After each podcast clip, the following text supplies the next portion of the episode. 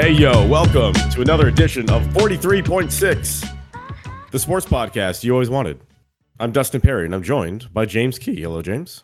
Not just Dustin Perry, the Dustin Perry. And I will say, after this week, weekend, Tony Schiavone made a big mistake. And we'll get into that. But I will say, Tony Schiavone made an egregious mistake.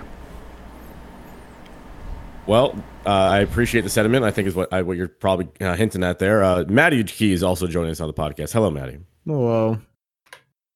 Uh, James is referencing the fact that uh, he attended AEW over the weekend, and so did I, and so did a lot of people. So we're going to have a bit of uh, some of our thoughts on this week's episode. We're also going to talk about how the Raptors love Dick. We're also going to talk about someone who is perhaps being a dick, Pascal Siakam. Taylor Hall. I don't know anything about Taylor Hall's dick.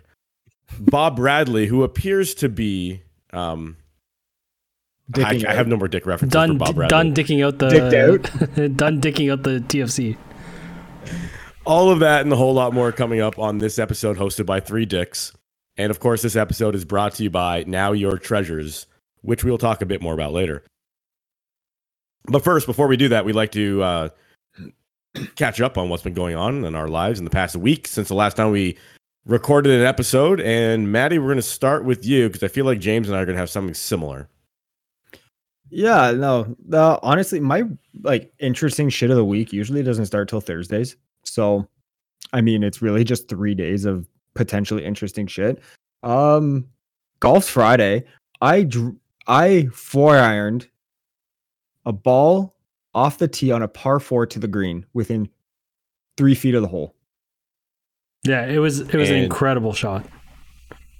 And if you had Shooter McGavin's caddy, he probably would have recommended like your three wood. Oh, he'd be like, yeah, and I would have been like, you're fired. And it's funny. So on the whole previous, I go to my dad. I was like, hey, what should what, what should I hit here, right? And I was like, what do you think? And I was like, because I'm gonna hit nine iron. He's like, I don't know. He's just like, you probably just use your pitching wedge, right? And I was like, okay, hit nine iron. I'm like, what? Like I overshot it, and I was like, oh, pitching. Eh? Oh, well, you're fired. and he just he got kind of mad.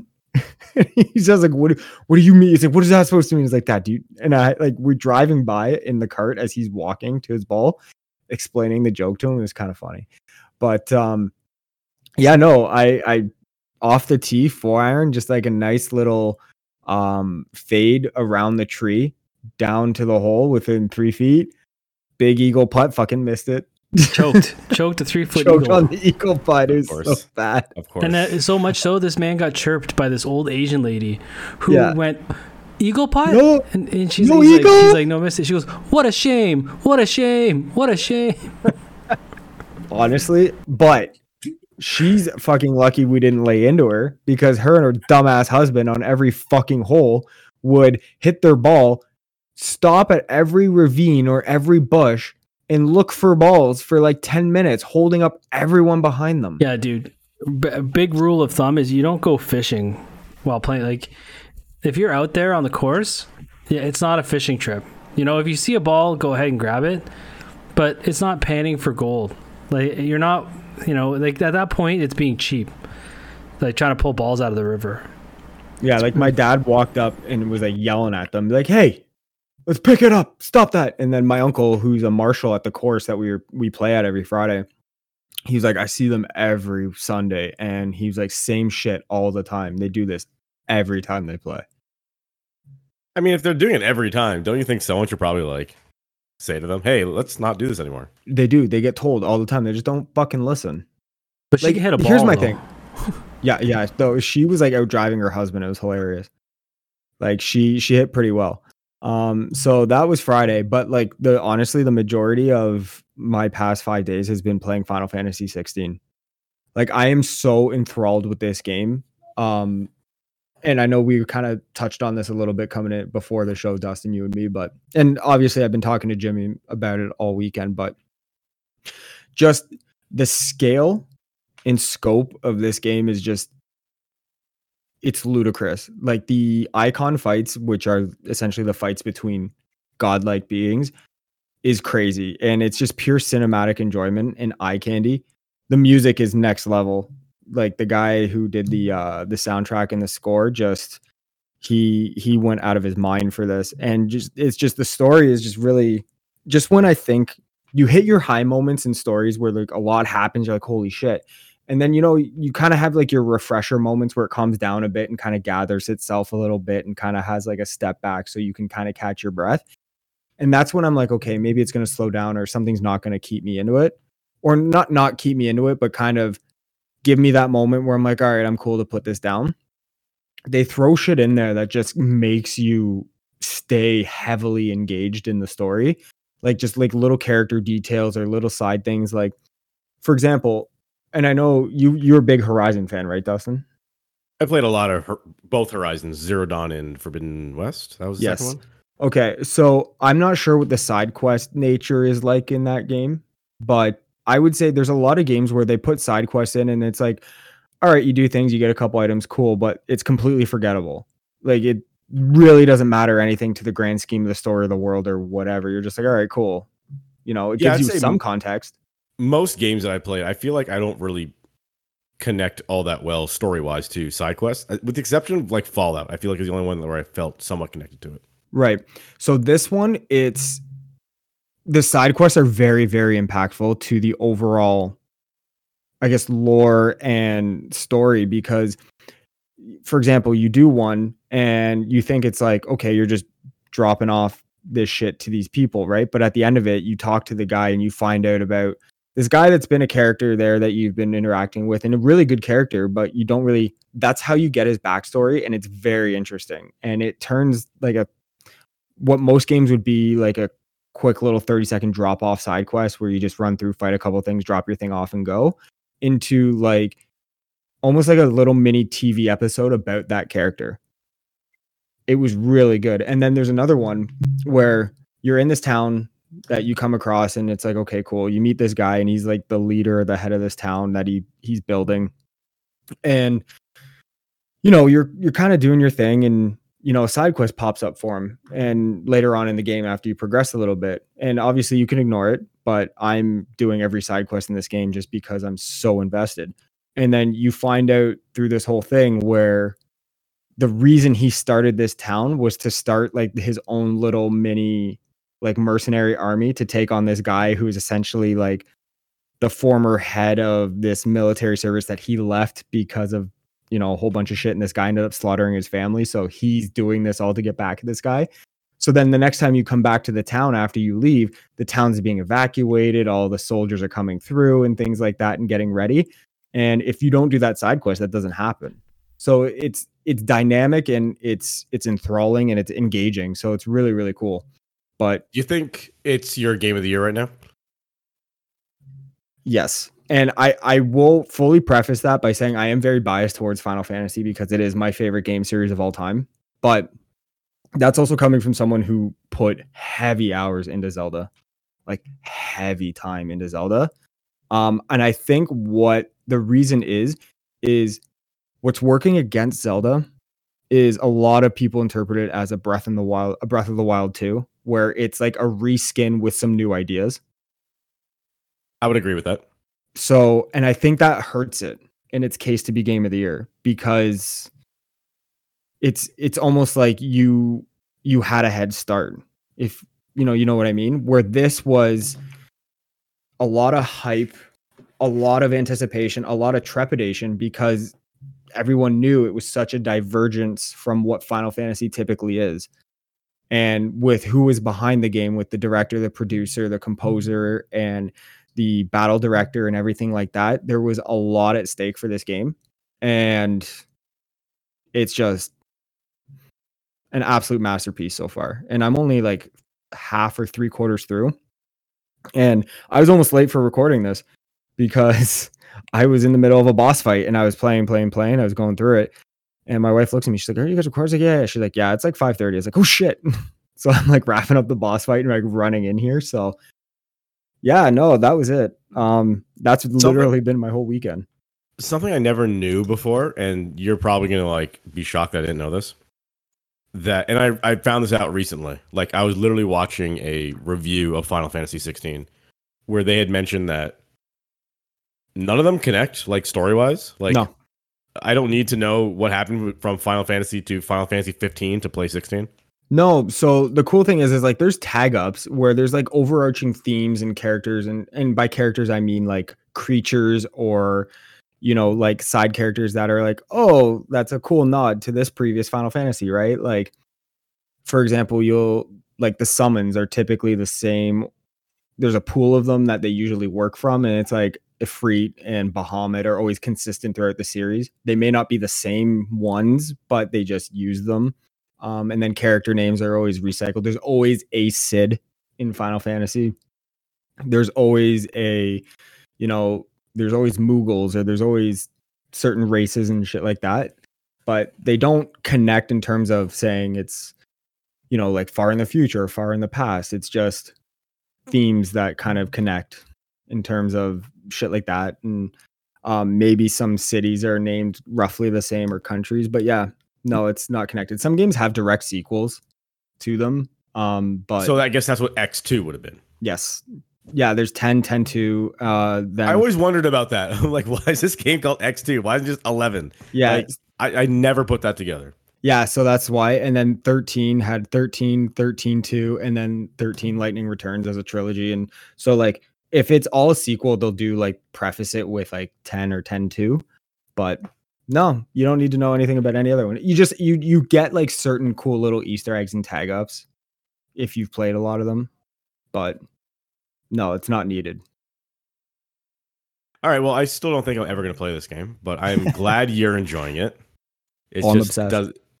It doesn't seem like my cup of tea, but I, I think it'll be interesting though when we get to the end of the year of what gets that Game of the Year award because yeah, a, a lot of people are saying Zelda for you know Zelda reasons, and but you, like you're saying, like a lot of people are saying this could be it. Had a legitimate chance of being it, Yeah. and then of course you have Starfield coming. So and then also? Spider-Man 2. But Yeah. I feel like Spider-Man 2 is that dark horse like kind of falling in a year where you had Tears of the Kingdom, you had Final mm-hmm. Fantasy 16, you have Starfield. It's the horizon of the previous year where it's like God of War came out and everyone's like, well, fuck. and then Horizon from the year the last Horizon came Zelda. out and Zelda came out. So Yeah, exactly. So, I mean, there's a lot working against Spider Man, but like I said, for me right now, mm-hmm. front runner Final Fantasy, I mm-hmm. think Starfield is just going to be so massive and so late in the year that it's going to be hard to get it in there for Game of the Year, like to legitimately fully experience it. Yeah, I can see that. So, I don't know. Anyway, Well, that was my week. Oh, Oh, go ahead. I was going to say one more thing. My roof flooded last night with this fucking rain, and so did my basement. So that's dealing with that today. Wow. Yeah, that sucks. Yeah, fuck my life. To get them to sponsor us, and code forty three point six gets you forty three percent off your first service, and then just use them. Hey, could you imagine? Be like, hey, by the way, I got this code. All right. So um, James and I had probably similar weekends. Maybe not that similar of weekends, but we did have a wrestling filled weekends. And if you can't tell, my voice is like almost gone because I had I did three wrestling shows in the past two days. I was gonna ask, are you sick? But then that makes sense. Well, I mean, I kind of am too. Like I, I woke up with a sore throat on like Wednesday, and I've been like throwing everything at it since then, and I've been fine. Like I, I it's been a minor cold at the most, but I think the what I'm dealing with now is just the fatigue and the fact that I'm probably on like eight hours sleep in the past three days too. So there's that too. Anyways, James, you went to Collision on Saturday, and yeah. Do you want to talk about those- your um, travels first, and then we'll go into that? Like, is there anything you want to say about the indies? Uh, what I will say, so on Saturday we were in London for Smash Wrestling at the London Music Hall, which is just always fun. Um, not much to report there, other than like there was a lot of BC folks on the card, and it's interesting. Like you very rarely run into BC folks, and I think Vaughn Vertigo was saying like he I don't remember who it was specifically, but he said he met some like BC dude, but in England. It's like they had, or somewhere in Europe. They're like we have like been wrestling for Yeah. ten years or whatever each, and we've never crossed paths until we were both in Germany. it's just it's just weird how like the West Coast Canada and East Coast Canada usually don't interact a lot of times in wrestling. So it was cool to see a lot of the BC folks on the events this weekend. The next day was um and uh, Pat, I'm sorry, I'm going to say this wrong again, but uh, Femme Fatale was the uh, morning show because I can't speak French, and I love you, Pat. I'm sorry, I can't speak French. Um, so I I'm going to butcher the name of this promotion because it's in French. That's just, that's just how it's going to be. Anyways, yes. Oh, so it was a Femme Fatale show uh, with Smash Wrestling in the morning at 11:30 in the morning. It's uh, an all girls card, which um, you know what? Okay, so there's two things I hate about doing girl shows, and I don't know if I ever mentioned this to you guys. And James, you probably already know why I hate them. Reason number one is less significant. It's more like directly because of me. Um, normally, and I understand that there's probably a level of irony here. So let's. I understand. Normally, on a uh, a traditional wrestling show, there's like the one girls match, or maybe none. I have the ability to just walk into the locker room, ask someone a question, or pitch an idea, or get some information, or whatever I need, and you can hang out there and whatever until the show starts. On a girl show, I'm like, I don't want to go anywhere near the locker room. Like that's like it's Yeah, you don't need that for kind me of heat, there, right? Even if you are just there in a professional manner and saying, "Hey, I just need to know what your hometown is, what your nickname is," like I just need a ringer introduction information. I still don't want to go in there because would- then you become that guy. Yeah. And I'm also like hyper aware of the fact that I am a brown man. So it's like anytime trust me, Yeah. anytime you Easily do anything that's identifiable. questionable, Easily identifiable. well, not just that, but like I don't know. There's always like negative connotations to anyone who's not white, and you're like, oh, that. I don't guy. know. I'm pretty I sure it's know. almost just- reversed now. I'm pretty sure it's just like like old white guy. I mean, obviously not reverse in I guess in aggregate, but like I feel like like I don't know. I feel like dudes in general now. I think it's more that you you you'd be easy to pick out of the crowd. It'd be like it was the brown guy. Must have been Dustin. right. The only brown guy there in the entire building. So, in any event, I just try to stay away from all those situations altogether. Yeah. So it just makes my life more difficult. And then the other issue, and I'm not saying this is everybody, okay? Not saying this is everybody, but a lot of times um, there will be individuals who go to these events who you'll never see at any other wrestling event. They are a unique type of wrestling fan who only go to the all girl shows. And they are there specifically to go to the merchandise table during intermission. They don't necessarily even care to watch the wrestling, or if they are there to watch the wrestling, they're like creepily recording it with strange. You're a weird guy, Ace. Weird guy. Right. Let me tell you, man. At intermission, that uh, merch table was sold out, brother. Though the the girls bring the gimmicks. That's when you got to bring the the ring worn gimmicks, and you, you get rid of them in a heartbeat. Oh, that's a great point. So that's a great way also to describe the type of people we're talking here. The type of people who are willingly and uh, very interested in they, buying. would- they would buy a set gear. and immediately be like, "What else you got? Are you socks? I remember You got socks? I, I, I probably I've probably told this story on the podcast before, and it's it's quick. And I don't remember what female performer it was, but she had said to me, some guy bought like her you like her used tights or whatever, and then when he received it, he sent her an email saying, "I can't believe you did this. You you fucking washed it." Like he was hot about the fact that she washed it before she sent it to him. Like he's like, no, Yep. this is the reason why I'm buying Doesn't- this is doesn't smell like your ass. it's not for Downey. you know? Yeah, it doesn't smell like your ass. Jesus Christ. So this is what uh part of the reason why I don't like working the girl shows. Which every a lot of time I see when Josh Alexander posts his gear or something, I'm like, I wonder if this man knows that or cares that some dude's gonna be like, "Hey, Josh, just make sure Oh. you don't watch it." that I'm sure he absolutely knows who's buying his gear. There's like Yeah. he knows it's going to, you know, that type of so I should also mention it's not just the girls who get this. So as Yeah. evident, Josh Alexander sells his old singlets. And I haven't asked Josh who buys them, but I would hazard a guess that it is a uh, male who is buying them. For sure. Hey man, Oh, I, no- I no- have the image in my head of dudes who would buy that for sure. I mean, there is a caricature that exists in the realm of the forms that uh, is the perfect version of this man. But what I will say that's good about the girl shows is that y the girls listen when you tell them things. Now, not me specifically, But if the promote, listen, oh, hold on, wait, I'm getting going. That's just the way you said it. It was just kind of awkward. when They the promoter listen. says to them, "Hey, I need you to go out there and give me a 12 minute match," the girls go out there and give you a 12 minute match.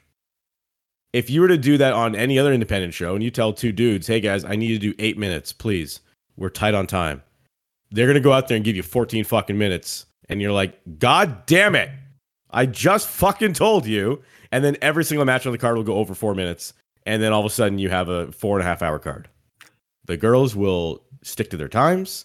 They will not do a million Canadian destroyers. They're not going to do a million reverse ranas. Everyone and their mum isn't going to do a bump on the apron. Everyone's not going to do a suicida through the mid, middle rope. Like they just do what they do, and they do a good match, and they give you what you ask for. And lo and behold, two hours, fifteen minutes later, the show's over. You're like, this is this is how it's supposed to be. Thank you.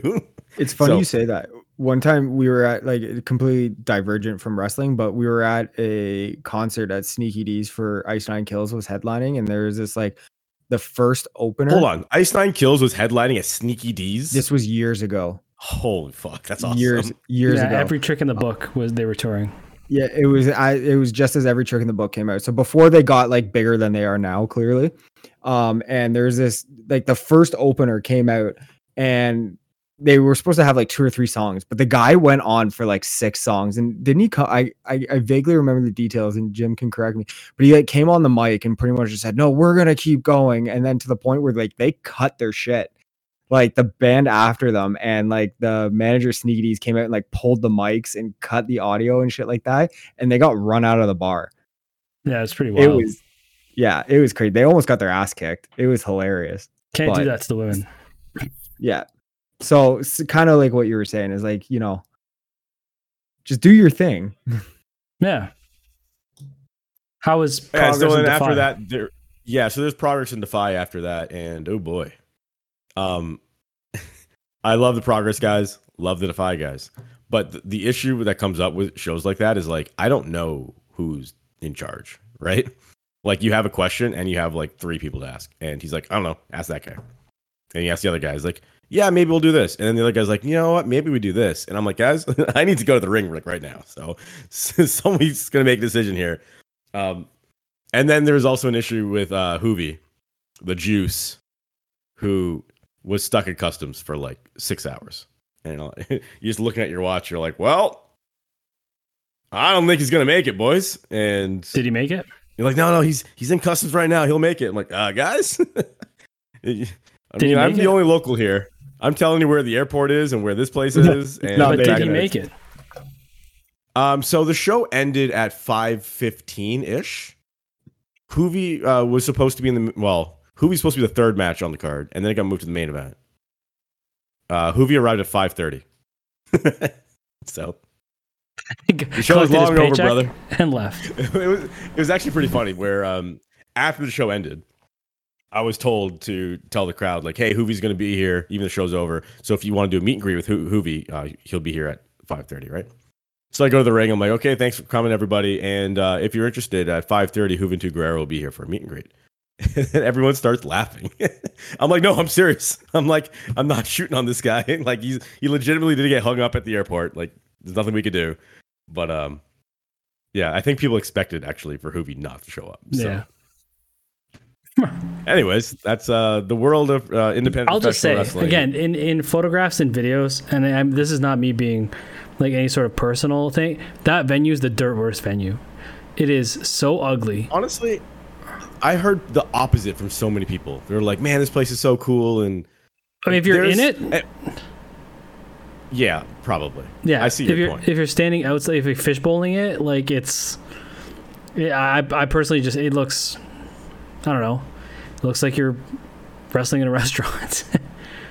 and that's what you're doing. So Yeah. if you're not familiar, the, the events were taking place at the Rec Room in downtown Toronto, which is directly opposite the Rogers Center. Um, the cool thing, actually, and shout out to Alan and his team. During the event, there's like there's TVs everywhere because it's a restaurant, right? Like there's the bar slash restaurant. Yeah. Now there's an event space. There's a stage and a, and a, floor for the band. for the band, right? Because I'm with the band. You're with the says. band. It says on the wall. Yeah. So there's TVs everywhere. And Alan and his team has the like the edited feed, the program feed going to all those monitors. So if you're sitting by the bar, you can look up at the TV and AEW you can see too. the edited feed. Now, the cool thing that they're also doing, which I venture to say, there's no independent on the planet that does this other than Alan. Now there may be one or two that I'm not that I'm not aware of, but not only do you have a live feed on all of the surrounding monitors, but they're also doing replays. Like they're cutting in double feature. Here's a replay of that spot, and they cut back out the live. It's like this is a television production they're doing for, you know, Yeah, I don't think you get that kind of level of production on like Fight. You just don't. So it's yeah, it's it's unparalleled right I mean, unless it's So- unless it's AEW. Right, and that's what I mean. Like on the the WWE does it, sure. AEW does, AEW even barely does it, honestly. Yeah, So they did do the live feed. Like I, I, I saw on the mod on the screens inside the the jumbotron, so like I could look up and see what's happening on the opposite side of the ring.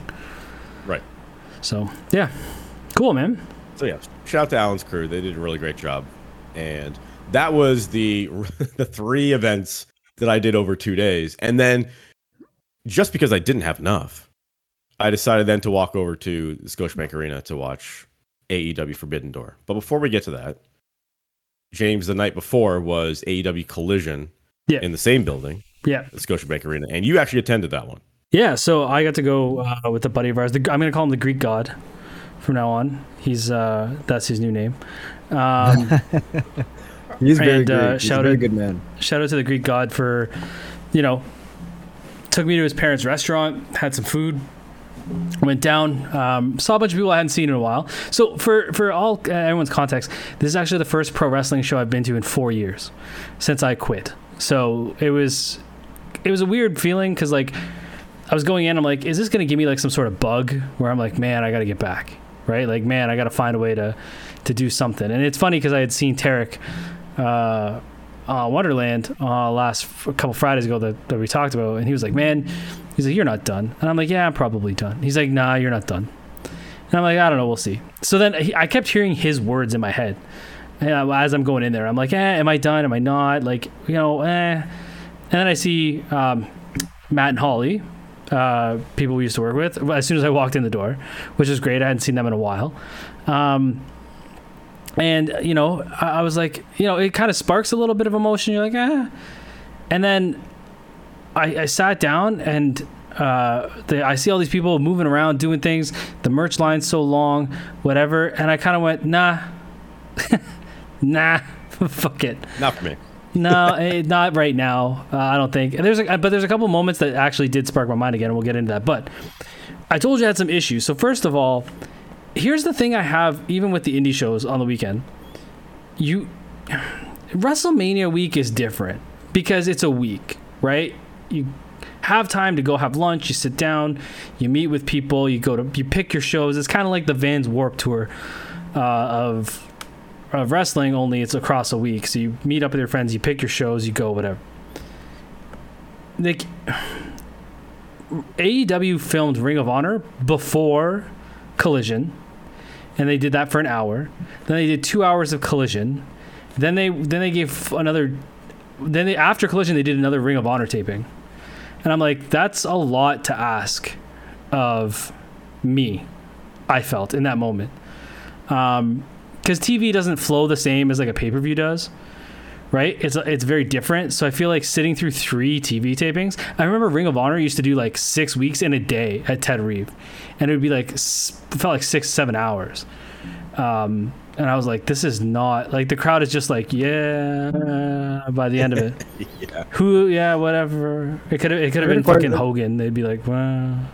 I just feel Um, like as a fan, that's just exhausting.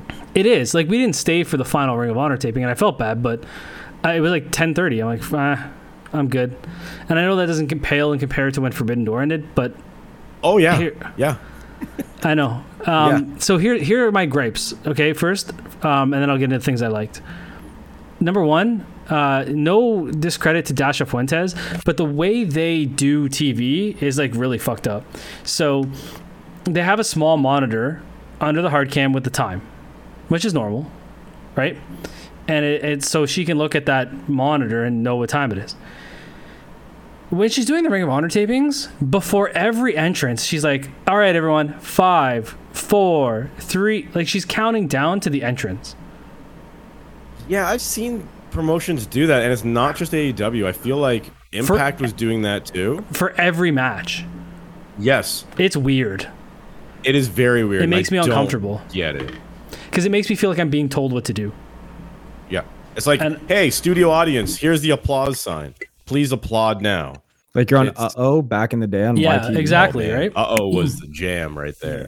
you ever see like a kid walk around wearing uh oh shirt? You're like, Yeah, Jim 'cause played the retro- hockey. Had a Jim had the a kid on his hockey team. who Yeah, he wore it like uh, under his hockey gear all the time. You can get to uh oh and Video and Arcade top ten shirts. We'll find them. We'll get them to sponsor us. I'll take a Nicholas check. Pivolis. Yeah, man. So um, that was my one grape. That's weird. The other grape is too. I don't. They don't have a hold on timing, and what I mean by that is, like, she would frantically be like, "Okay, everyone. Oh, uh, oh, we're back to from commercial in like thirty seconds. Okay, like, like she's doing crowd work. Then all of a sudden, oh shit, we're coming back from commercial. Like, it, it just seems weird. Like it was just very. Like at WWE, I never, you never have that. Like they just seamlessly come back from commercial. Like you just know, right? So that was that felt Yeah, kind of but you Get up awkward. start running. Yeah, it just felt kind of awkward um, in that sense. the The show itself was fine. Um, the best match I saw actually for for that night was a Ring of Honor TV taping was Willie Mack and El Desperado. It was really good and a lot of fun. Um, the the main event was what it was the Punk six man tag. Uh, the Gunns are incredible live, like they're really good. Um, if they've joined Bullet Club Gold, I think that's the right move because I was like, what the fuck is Bullet Club with two people? Man, remember how popular Bullet Club was? And now That's so like, it's so fucking diluted, but at the same time, you can't Yeah. just have Jay White and Juice calling themselves Bullet. They're two people. Like that that defeats the whole concept of a, a faction. y'all are a tag team. Yeah, yeah, you're not a faction, you're a tag team. Um, and then it was really cool to see Tarek get work on Ring of Honor. Yeah. That was great. It was really cool to see Mark Wheeler get work. Although I was a little disappointed. I messaged him. I'm like, man, they didn't get that sweet Mark Wheeler drop kick in. I said, who do I got to talk to to get a Mark Wheeler drop kick in on this show? But he bumped like a champ, and I was proud of him because he did a good job. Tarek got some offense in, which is great. Great to see. Um, and then I actually um, have a story about that match, but I can't tell you on the air. So remind me after the show to tell you And- about that. and then um you know i just uh I, tony khan is on egregious amounts of cocaine like he has to be he's just like he's always he's just like a squirrel man. like Okay. And then, um, so no, no, hold on, hold on, hold on, hold on, hold on. Uh, Tony Khan. Okay. Before the uh Forbidden Door show started, fuck, I don't even know because there was a there was the the zero hour at seven, but then before seven they even had pre-show matches like between six and seven. There's so many matches. Anyways, I don't remember exactly when Tony came out, whether it was before the six o'clock matches or before the seven o'clock matches. But at some point, Tony Khan came out, and God love him. He he's just so happy to be there. You know, he's just That's the way the the best way I've the best way I've heard it described is that Tony is just like us when we were kids, but instead of playing with the toys, he's playing with real people. oh for Like, sure it's the you know what I mean? 80s Like- like, hasbro the ring and there's he's just like "Rah." It's all those Hasbro's I got in the shelf. dude. I it's he even in the after I, I showed you that clip of it looked like he was lost in the press conference because it was all black and he's just in a black suit with black hair so he just looks like a floating head um he No, was like anyways, uh, I- he he goes he goes something when he I said. yeah So something that he said like during like he's like, oh man, I'm so glad to be back in Toronto. Um, I spent a lot of time here. My family owns the Four Seasons. It's like fuck, man. Like, can you not like just read the room? Yeah, No, right? expensive these tickets Yeah, are. nobody cares. The fact that it's like the most expensive city in the world to live, and we're, can all barely feed ourselves, and this motherfucker talking about the Four Seasons. Anyways, Yeah. I just thought it no, was he he um he said like you can tell like he's he is it's just his toy thing because he's like uh, I booked the match am I this and I like AEW is not we. Like he never says we here at A. It's always I I I. So like it's clear as day. It's just it's his passion project, which is like, dude, cool. He bankrolls it, like, you know, Yeah, I mean, until someone else puts up the millions of dollars that he's putting up, you can't really complain. yeah. Like if you're not contributing into that that money pool, then I mean, I guess not, right? Or like you're not putting in like a significant level of work. Um, but um, I will say the only other, uh, I guess, uh, thing that I had, I don't remember what it was now. What, Yeah, I don't remember what it was, like or things that you did oh. like. Oh, Forbidden Door. The one gripe I had about that. I don't know if you want to do it during the Forbidden Door chat, but um, the things I did like, I think the collision aesthetic is fantastic. Like the the color scheme. I know it's Nitro, but like the stage was great. Um, you know, the what other match did I see that I like? Ooh, Tanahashi is Tanahashi can't move. He busted. That dude uh, is no longer human. Like he's put together with sticks and tape and whatever. Like I, it was rough watching him um, in there with Swerve because I was really like I was like, oh, we get to watch Tanahashi swerve. That'll be cool. Was not cool. Was not very good. Um, mismatched opponent types, I think. And it, he, Tanahashi, he, like he just he moves like Kurt Angle moves today. It's very off-putting. Um, and yeah, that's it. I think Willow Nightingale's a star. Um, who else was? Fuck, I, there was so much in in that I can't remember. Oh, like Stu and the Righteous is a really good act. Like I think the whole dynamic between Dark Order and Stu and the Righteous. Like I think, I think that Vinny dude does a, a the Bray Wyatt esque thing better than Bray was doing recently. By Vinny, you mean Vincent? Vincent, whatever his fucking name is, that guy. Okay. I, I like that better than how they like they could have gone that direction with Bray on his return. It would have been better than what they did. Um, yeah, but it was fun. It was nice to to be back, and I think um, when we get into For- Forbidden Door talk, which we can, I'll let you kick that off. It's I'll identify the things that made me want to come back. Okay. But then I had one really big problem with the show that it like sticks out so bad. But I'll, we'll get to that. So for Forbidden Door, which was the next night, it was uh, the same building on the Sunday, and as I mentioned earlier, it was uh, the doors were at six o'clock. Show starts at seven. Well, the pre-show starts at seven, and then the pay-per-view starts at eight o'clock. We were up in a box, so my experience is probably going to be better than others and there may be others that think their experience was better, but uh, nevertheless, for me personally, it was probably the best possible experience. Like I set myself up for success, essentially, um, being in the box. When I walked in, the, our host at the box was saying, "Hey guys, welcome in," and like giving us a rundown. She's like, "And just so you know, like the show's gonna go to like midnight." And I said, "Oh, honey, we know." yeah. Um, if I was watching this at home, I wouldn't even tune in until ten o'clock. Like that's how I treat AEW pay per views now. I treat them like they're UFC cards. So I tune in at 10 o'clock. I watch the last two hours, and I'm, I'm good. I don't, I don't stick around for all these preliminary matches that no one cares about. And boy, did was there preliminary matches. There was a total of 14 matches on this show. 14. To put that into context, I worked two wrestling events that same day. Two events. Both those events combined had less matches than AEW's Forbidden Door. Okay. Now, look, some people might say, hey, uh, he's giving us more and more, more, more. More is good. More of, but man, if I love pizza, James, Maddie, I don't know about you guys, but I love pizza. But if someone jammed 14 slices of pizza down my throat, I might just say, you know what? I've had enough pizza. After about four or five slices, I might tap out. That's actually a good question. How many slices of pizza do you think guys can eat? We're talking a large pizza. Let's just say a pepperoni and cheese pizza. Large pizza from a regular establishment. So not like super thick crust or like not super thin crust, a normal crusted pizza, pepperoni and cheese, large pizza. How many slices? What's I mean- the situation? The situation is you're watching the Leafs game on a Saturday night, hockey night in Canada. There are potentially wings there as well, so maybe you want to leave some room. No, I'm saying like is it like did I just do something like? Did I just like go play hockey and come home, eat the pizza? No, you had a watch regular Saturday. Okay. Saturday night hockey night in Canada. How many could I dummy? Yeah. Comfortably. Like obviously if you're not competitively Ten. eating here. Ten. 10 slices comfortably.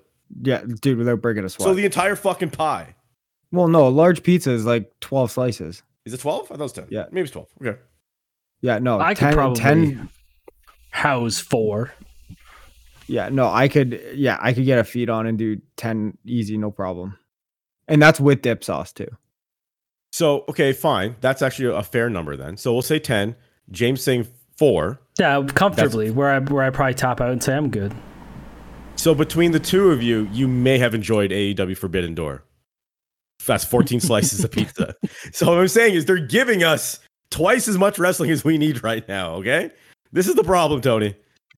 And and there's a number of times where I leaned over to my buddies that I was uh, sitting with and I said, "Imagine having so much money that you can book Jeff Cobb on a pre-show match that no one's going to give a shit about." So my question with this shit is though is like, at what point do like why so long? Like I personally don't get it. Like is it because like I said, if for me as a fan of anything, it's the number one thing. Like yes, I love content. I love getting given a lot of content and shit like that. But at the same time, what I value more is respecting my time. If that content makes sense for my time investment, great, I'm in. But if you're just doing it for being like, this is what we give you to say you give them lots, but it's not substantial, it's not valuable, I'm like, well, you're just force feeding dick to someone who doesn't want dick. Let, let me put it this way: indie some indie shows will have like ten matches or like nine matches, and what I realized about AEW, and I mean this in the most romantic, you know, nice way, they are an indie with a shit ton of money. Yeah. and and that's and it's run like an indie show, and and and like we'll talk more about it again, but very little cohesive direction, very little. You know, I, I was we talked about this and I we watch it on TV and I'm like, it, it feels a little loose, it feels a little directionless. Being there live only corroborates that feeling. Storylines are all over the place, like you know, I'm watching Ring of Honor. I'm trying to remember something I'm watching at Ring of Honor. Then it goes into Collision. Things are happening in Collision. Is Punk feuding with Jay White? I don't know. Is FTR like is that a thing that just happened? Like, I don't know. You know, um, Punk brought in the bag with the title, talking about oh, I was got to take this off me, MJF, and MJF hasn't responded. Like it, I I don't know that there's anybody there reining anyone in because I think Tony Khan is such a fan at heart. He almost wants to just be like, "Hey guys, happy to be here. Do your thing," you know. And sometimes you need someone to be like, "Okay, like this is this is where we're going," and I feel like it's not it's not there. I, I would agree. I, I feel like there's a lot of things, and there's been, a, and you know what? Maybe it's because we're not religiously watching the TV anymore. But I think I it's think it's because they're trying to be everything to everyone. I think it's they're trying to, you know, they they sign everybody. They want to retain them all. They want to give everybody a spot, and that's that's super admirable. Not sustainable, nor does it make sense. Well, one thing that. Go ahead, Matty. Oh, I was gonna say, uh, just the way I look at it is with that much, it just seems like you ta- you actively take away from your main event in your main events because people get so tired that they're just like, all right, just get me through this, and they're not as hyped, they're not as into it, and you're just like, give me the fuck home. That's 100 percent how I felt by the main event because the main event would probably hit the ring at 11:30. Now I know my situation was unique to me in that I had before the show even started, before this 14 match card even started, I had already seen 13 wrestling matches that day. So I understand that's unique to me. But How at many the same time, DDTs did you see in a day?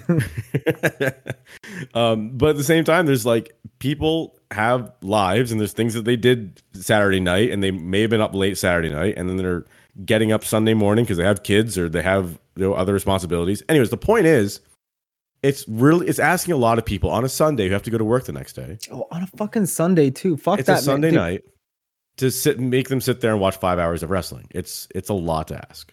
Yo, we argue about times we're gonna record this podcast because I'm like, yo, 9:30, I want to go to bed, boys. Like, But it's the same. off. It's the same. We were walking out, and we're like, should we stay for Ring of Honor? And they're like, the Ring of Honor champion will be in action. And I'm like, well, Claudio's good, but like, I want to go home. And it's unfair to those guys to put them on after we just, Right. you know, everyone spent their energy cheer booing Punk. It's not, you know, you're, you're you're a you're setting those guys up to fail, and b you're asking a lot from the crowd. To to like Tony came out, he's like, stick around. We've got more great matches, and I'm like, fuck Tony, like, sit down. Like I want to go home. He strikes me as that dude who's like that friend where you're just like, all right, cool, thanks for that. I'm gonna go home. He's like, wait, wait, guys, I also got this. I got this. Just, Yeah. just stay. yeah, no, 100. percent That's exactly what it's like. 100. percent Guys, I haven't even brought out the Cheetos. Yeah. Guys, this, of- this, this, this dip, I, I made homemade ceviche. Uh, one of my favorite Jim Cornette lines, um, and it's very appropriate. He would always say, "If you have a wrestling company full of seven feet, seven foot tall guys, like everyone's seven feet tall, you have no giants in your company because everyone's huge." With AEW, I look at it similarly in that every person on this card had some sort of championship belt. Yeah, So if everyone has a belt, you have no champions. None of this means anything to me because I don't know if Mogul Empire, em, Mogul Embassy had something. I think they had some like Ring of Honor t- six man tag titles or some shit like that. yeah, they have the Ring of And Honor six man. And that was like a dark match. And then Athena versus Billie Starkz, and Athena had like the Ring of Honor Women's Championship. Phantasma Grayson had nothing. Um, the United Empire may have had something I don't know. But then the first match on the card is MJF versus Tanahashi. I've already seen two Yeah, championship TJ, matches. and TJP it's- has the um the junior. Okay. So there you go. TJP had some belt. Didn't and we then talk MJF about is that though his with, belt. with WWE saying just it's like similar where it's just too many titles that you're just like whatever. But now it's- they it's look just like, dude, they have much. they have nothing in comparison to AEW, and when they pair with New Japan, with New Japan does the same thing. They've got uh, stuff for the U.S., stuff for TV. It's kind of a disaster. It's a little all over. By the way, uh, one other shout out, shout out Daniel Garcia. I saw him in the in the front parking lot of. Uh, uh, the arena and he didn't like I was like Danny and he's like I gotta go I gotta go I was like James you fucking sell me out and he went oh fuck Hi, James. He's like, message me. I gotta run. I guess he had to be somewhere, but he didn't see me. I guess it was dark. But it's great to see how far that dude's come. Yeah, he's he's awesome. But it, and so speaking of his match, Zack Sabre Jr. has the belt, He's the only one without one. and Orange Cassidy had a belt. And then you go to the next match. It was Sanada, who's Dude, the you forgot. No, champion. Shibata had a belt. Shibata had a belt too. He's the Oh pure right, he's champ. a your Ring of Honor pure champ. God damn it! Stop saying like everyone has a belt. Like what is this? And then there was um. So what made me laugh so hard, and like this is what this is what kills me sometimes, where I feel like I I feel like Tony just needs help, and I don't know if like no one's giving him help or he's refusing help. But these are things that someone who has a lot of experience in wrestling, like Or- me, Tony, you can call me and I can help you. Or dude, it's cushy for the guys. Why? Why try and help him? You gotta get. You get paid. You get to do whatever you want. Fuck Yeah. it. where so they did the thing with so Sanada had a match with Jack Perry, and no one gives a fuck about Jack Perry, and they finally they turned him so great. Like they need to do something different with him. I'm in favor of that. But so he just lost the IWGP Championship match, a match he should not have been in to begin with, but whatever. He lost that match, and then he jumps his friend and wants to challenge his friend for a fake championship That he then throws not down the ramp. Does, not only does everyone have a belt, we're also now saying that Jack Perry really badly wants the fake belt that Hook has. That he just What threw down the ramp. right? What are we doing? What? Why? Like the So- logic does. Okay, just- so let's talk up. logic. So let's talk logic. Here's where the moment where they probably lost me for the entire night, and I know it was late in the evening, but Don, uh, Kenny Omega, Will Ospreay was incredible. It was very good. Tiger Driver ninety one amazing. should never happen. Jesus Christ! I thought he died. Should never happen. That like that shouldn't. It's it's not needed. Um, like to be honest, it, the only thing it added to that match was us now going. Probably didn't have to do that. Um, Don Callis getting thrown out, and then Don Callis coming back and it not being a disqualification and getting involved and there's still no consequences blows my mind. Well, okay. So here's the thing. Like why like it's the same ref. Like why is this ref all of a sudden like, you know what? It's okay, chill.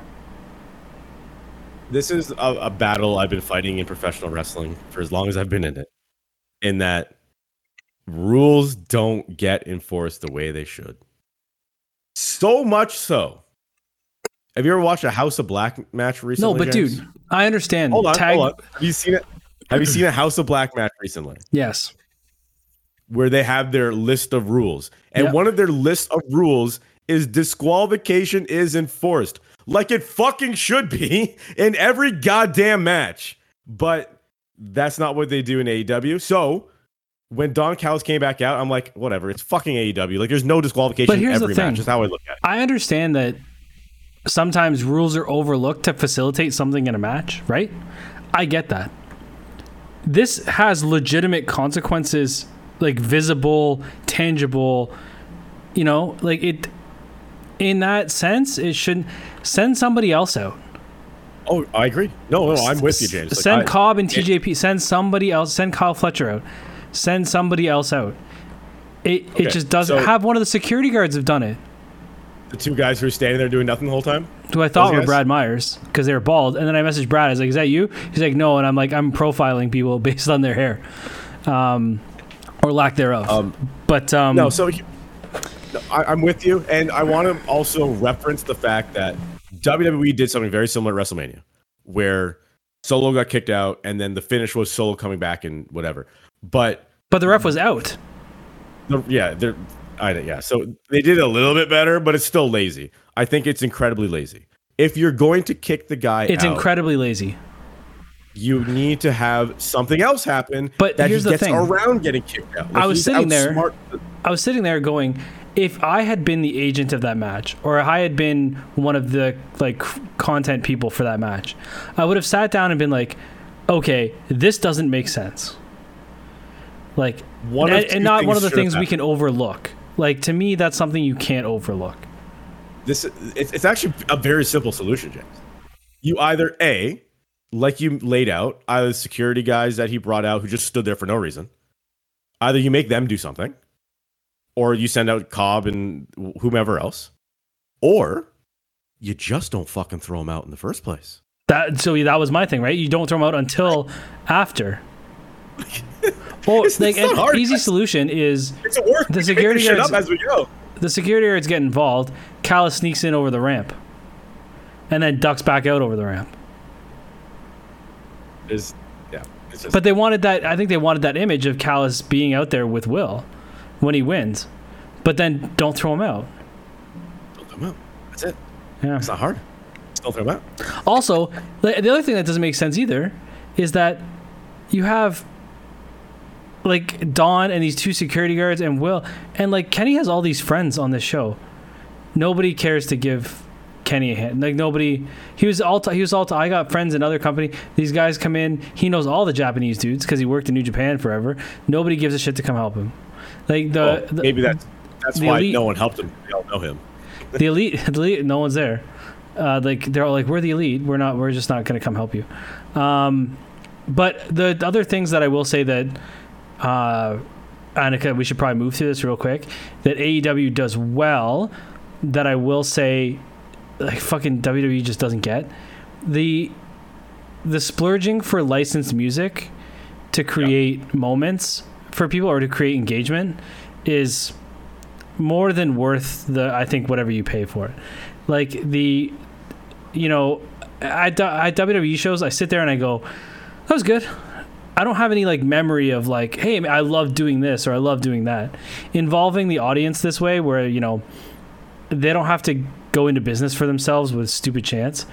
Uh, but it still allows them to be part of the show. Like I'd never been part of uh, the Judas gimmick live, obviously. So to be third row while people are doing the whole Judas thing and they cut the music and people keep going is actually really fucking cool. Um, the Bucks and, and Hangman coming out to Kansas is fucking awesome. Like that's really cool. It suits them oddly, but it's it's really fucking cool. uh, Daniel or Bryan Danielson getting Final Countdown, which apparently he didn't know till they hit the music.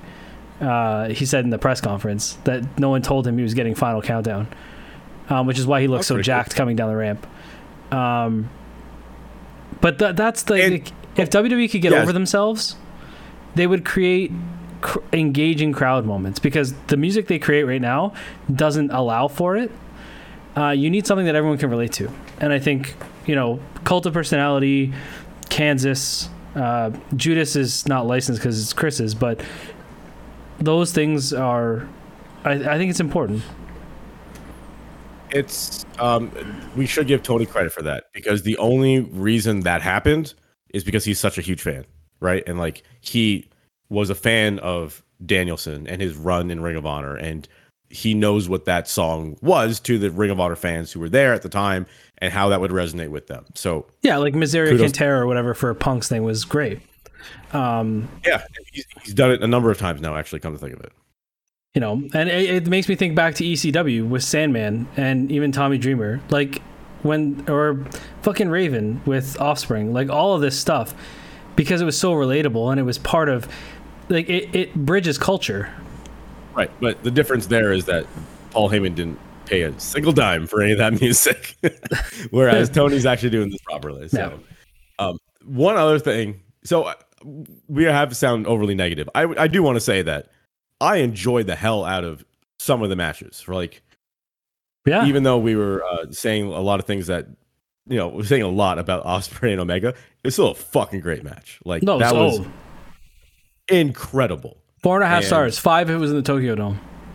That was, um, and I'm not even an Omega guy. I don't like. I should. I say I'm not an Omega guy because I like wrestling when it's serious and it's um, like it looks like two guys are trying to win a match and not trying to just jerk off middle of the ring.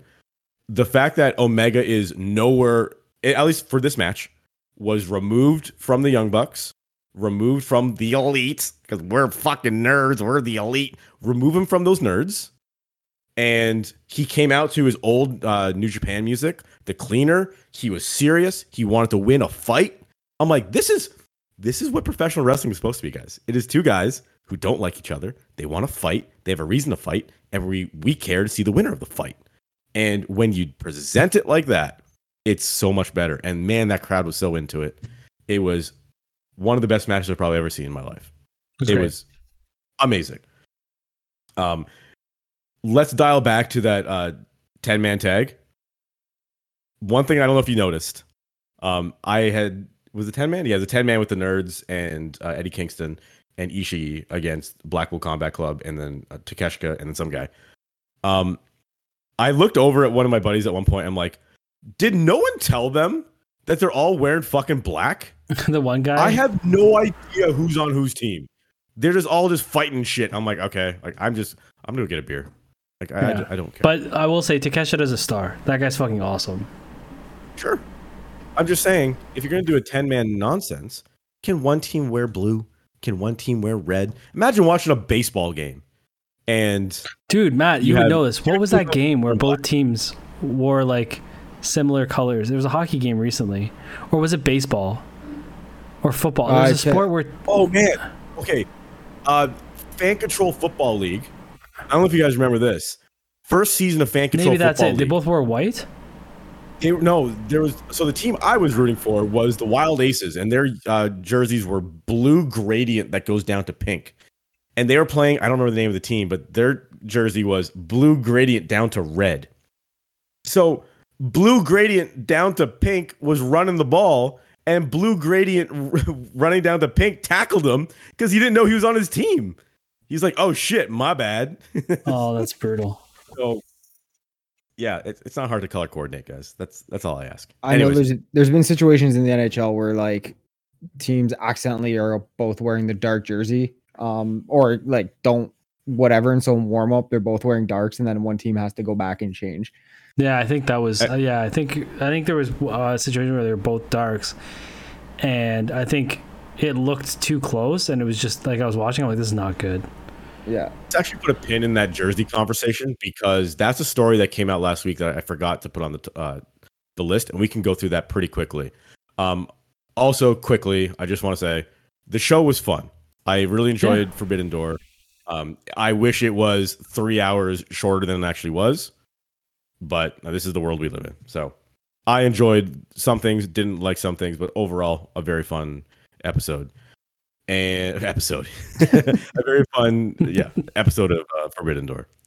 Tune in next week on Forbidden Door. I must also tell you that this episode is brought to you by Now Your Treasures. Now Your Treasures are purveyors of licensed fine art prints for movies, comics, TV, and video games. Sourced from galleries in the US and UK, which include artists from all over the world. Visit Now Your Treasures on Instagram. Send a DM 43.6 to receive 43% off any order. All orders are shipped with tracking and complimentary insurance.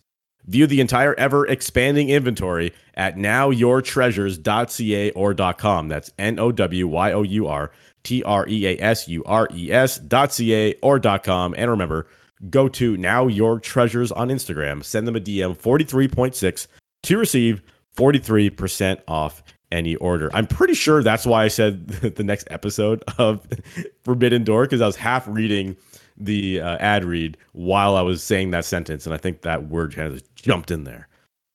Um, I did want to put a pin in that Jersey conversation because that came out last week. There's an interview with Gary Bettman where he said, actually, I shouldn't say it was Gary Bettman. I don't think it was. I don't know if it was Gary Bettman for sure. I think it was, but doesn't matter. The NHL has said no one is wearing a special practice warm up sweater this coming season. So a lot of people ran with that uh, quote because they thought it was pride related, and maybe it is. Um, that because there was a backlash from certain players, and s- I shouldn't say teams. There are certain players, uh, the Staal brothers specifically, and uh, other Russian players that did not want to wear anything pride related. Period. And instead of saying no, fuck you, the NHL has said, you know what, fuck it, we're not going to support pride at all anymore um, which is not exactly true. They're just saying they're not going to wear the, the sweaters. Uh, but also means they're not going to be wearing any of the camo sweaters that they used to wear for military nights or whatever the fuck. They're not going to be wearing any of the purple sweaters for Hockey Fights Cancer. And I imagine The there was sweater. probably the indigenous ones as well. I guess they're not doing that. Um, I want to get your opinion on this, but before that, I just want to throw this out there. I'm just going to put this out in the world, and maybe this is actually what's happening. We know that the new Fanatics deal is coming this year, and Fanatics has already made it abundantly clear to the NHL that, hey, we can't, we don't have the capacity for this. So, NHL teams were told for the next, I think they said two or three years, no one gets a jersey change. Like y'all get what you have right now. Like we have those logos and we have that material and we have like we're, we'll pr- we'll produce that. And if you guys want to introduce a third sweater two years from now, that's fine. But we need to get up to speed before we start doing anything more. Do you think it has more to do with that, or do you think it has more to do with the backlash from Pride, etc.? I think it's the backlash from Pride, um, because they've already said that the jerseys will be made and sold, and that proceeds will go to the various causes. So they will exist in some capacity. It's just, and the initiatives are still going to go on throughout the league, and whether it's in-game promotions or game day things. But from what I last read, was the only change is that there's going to be no warm-up jerseys for any of the nights. Yeah, I think. I mean, if you if if your beliefs go so far as to be the sweater is the tipping point, then I don't think you're in it for the right reasons. Do you know what I mean? Like I under I can understand where the league and Bettman like Bettman said it's because it's a distraction. I don't I'm gonna think highly of Gary Bettman in this scenario, and I'm gonna take the stance that he means distracting from the message. Uh, I don't think he's meaning distracting from the game. I don't think he's meaning distracting from whatever. I think in these instances where there are polarizing opinions, you're now, and I'm not saying discourse is a bad thing, but I also don't think you know, perpetuating the negative discourse is a good thing either. So maybe it's just one of those things where, you know, and like I said, it's not exclusive to Pride, like you said, it's all of these instances. Maybe it's more important just to focus on the message and don't have the message contingent on whether player X, Y, or Z wears the jersey in warmups. So I actually don't mind the move if it's from that perspective. Am I making sense? I, yeah. I look at it. I look at it as you're not giving the. I guess I don't want to say dissenters, but I guess you're not giving the bigots and the haters a platform because it's the second it's the jersey exists and they're saying, "Well, I'm not going to wear it," and they stand out, and you're giving them instant, I guess, platform and focus and attention. Right. Yeah. And I think that's what I meant by a So- distraction, right? Like it yeah. it actually takes away from the message when you have to talk about and you give credence to guys like Provorov or the Staals saying, I'm not gonna do it. You know? So it's I don't know. Dustin, I know you have strong opinions usually on this stuff. Sorry? I've never worn a Pride shirt. We are you talking about? So- and then Uh, like the the the uh, Curb Your Enthusiasm music with him in Montreal, fantastic. Yeah. Chef's kiss. But yeah, I know you have uh, usually pretty strong opinions on these things. I'd be interested. It's just every week I I've, I feel like I have another reason to go back to that Steve Dangle quote of saying the NHL is not a real league, and I feel like this is another example of them just doing NHL things. Um, I wanted to believe that it's because of fanatics not having the ability to do it, but given what Maddie was saying, I, I- don't think that's actually the case. Consider they are producing them anyways. Um, it's just it just seems stupid. Like you're you're giving in, and this is the wrong direction. Like Yeah. so it's because it's not just about the pride thing. No, I get it, then- but maybe sometimes it's a step back to take steps forward, right? Like maybe it's, you know, let's make sure that we get the the celebration nights correct. Let's make sure we get the message across that route.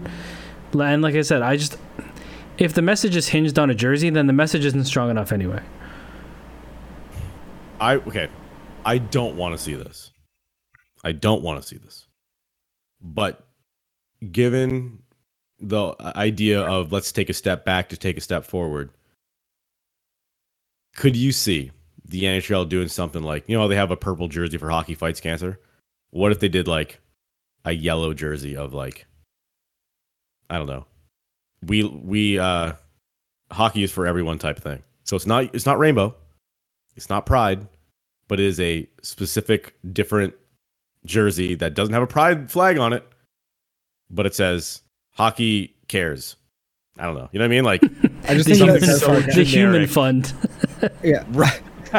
exactly. yeah. I think It's just, I just it's just Gary Bettman handing out cards at Christmas. here you go, just discussing them out to the crowd. Yeah, there you go. Every, there's one on everyone's seat. A donation has been made in your name to the Human Fund.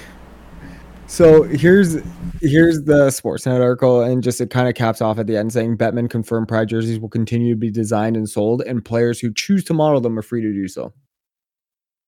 Okay.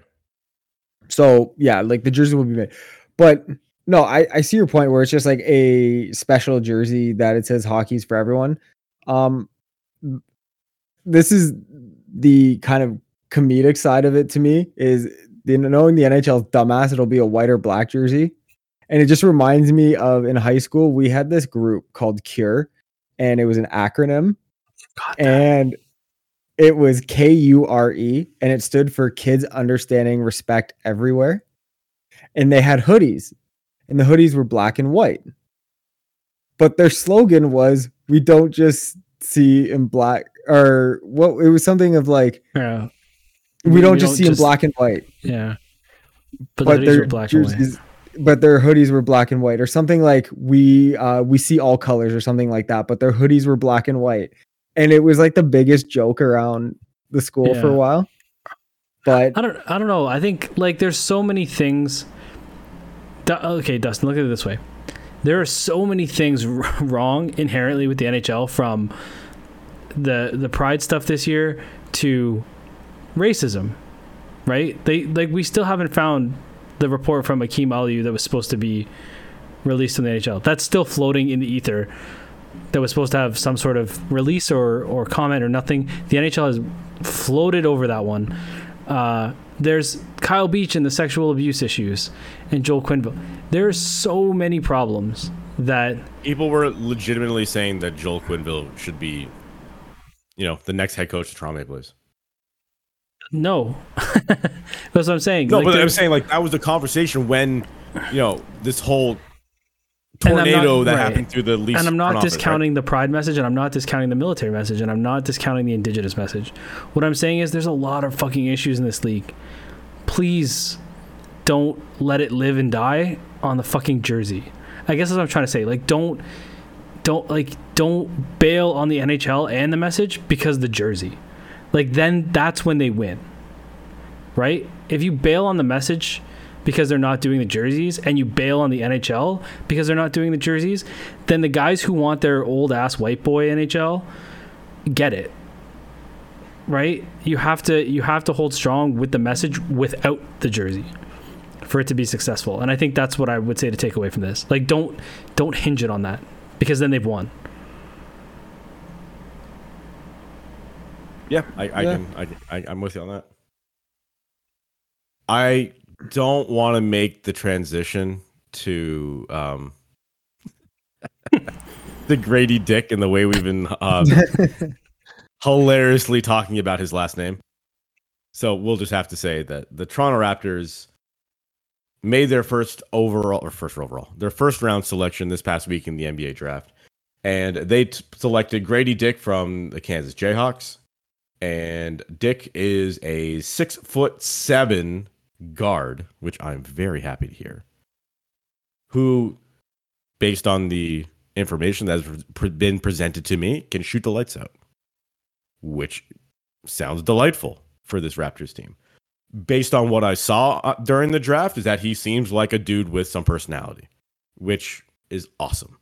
The Raptors badly need somebody they can market, right? I understand that Scottie Barnes is a great player. He's not really like a guy you can put at the forefront and say, this is our guy. Before that, like even Kawhi was a very reserved kind of guy, right? Like he used to say he was a fun guy, but he's actually a very like introverted kind of guy.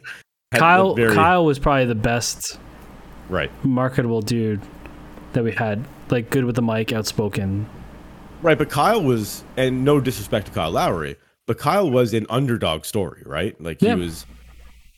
So he's not like a franchise. I mean, again, no disrespect to Kyle. I'm not saying he's not a franchise player. He's just he's not seen as one of the top guys in the NBA. I think it's fair to say. I don't know if the Raptors have had that guy as a marketable star since Vince Carter. I don't know if you can say Chris Bosh. Probably not. So, and I don't know if this kid will ever be that. I don't want to put that on his shoulders and be like, Yeah. all right, we found the new Vince Carter. It's like Yeah. what they did to Luke Schenn with the Maple Leafs, where the second the guy got drafted, they're about putting the C on a sweater. Yeah, it's Wendel Clark on defense. I I just think that he seems like a guy who's really going to fit in into this city. I think he's going to be exactly what they need. But now it's now it's what you put around these guys. Okay, you Yeah. got you got Dick and you got Barnes. Now what? It's uh so he's the best shooter in the draft, and the Raptors definitely drafted for need because man, can they not shoot.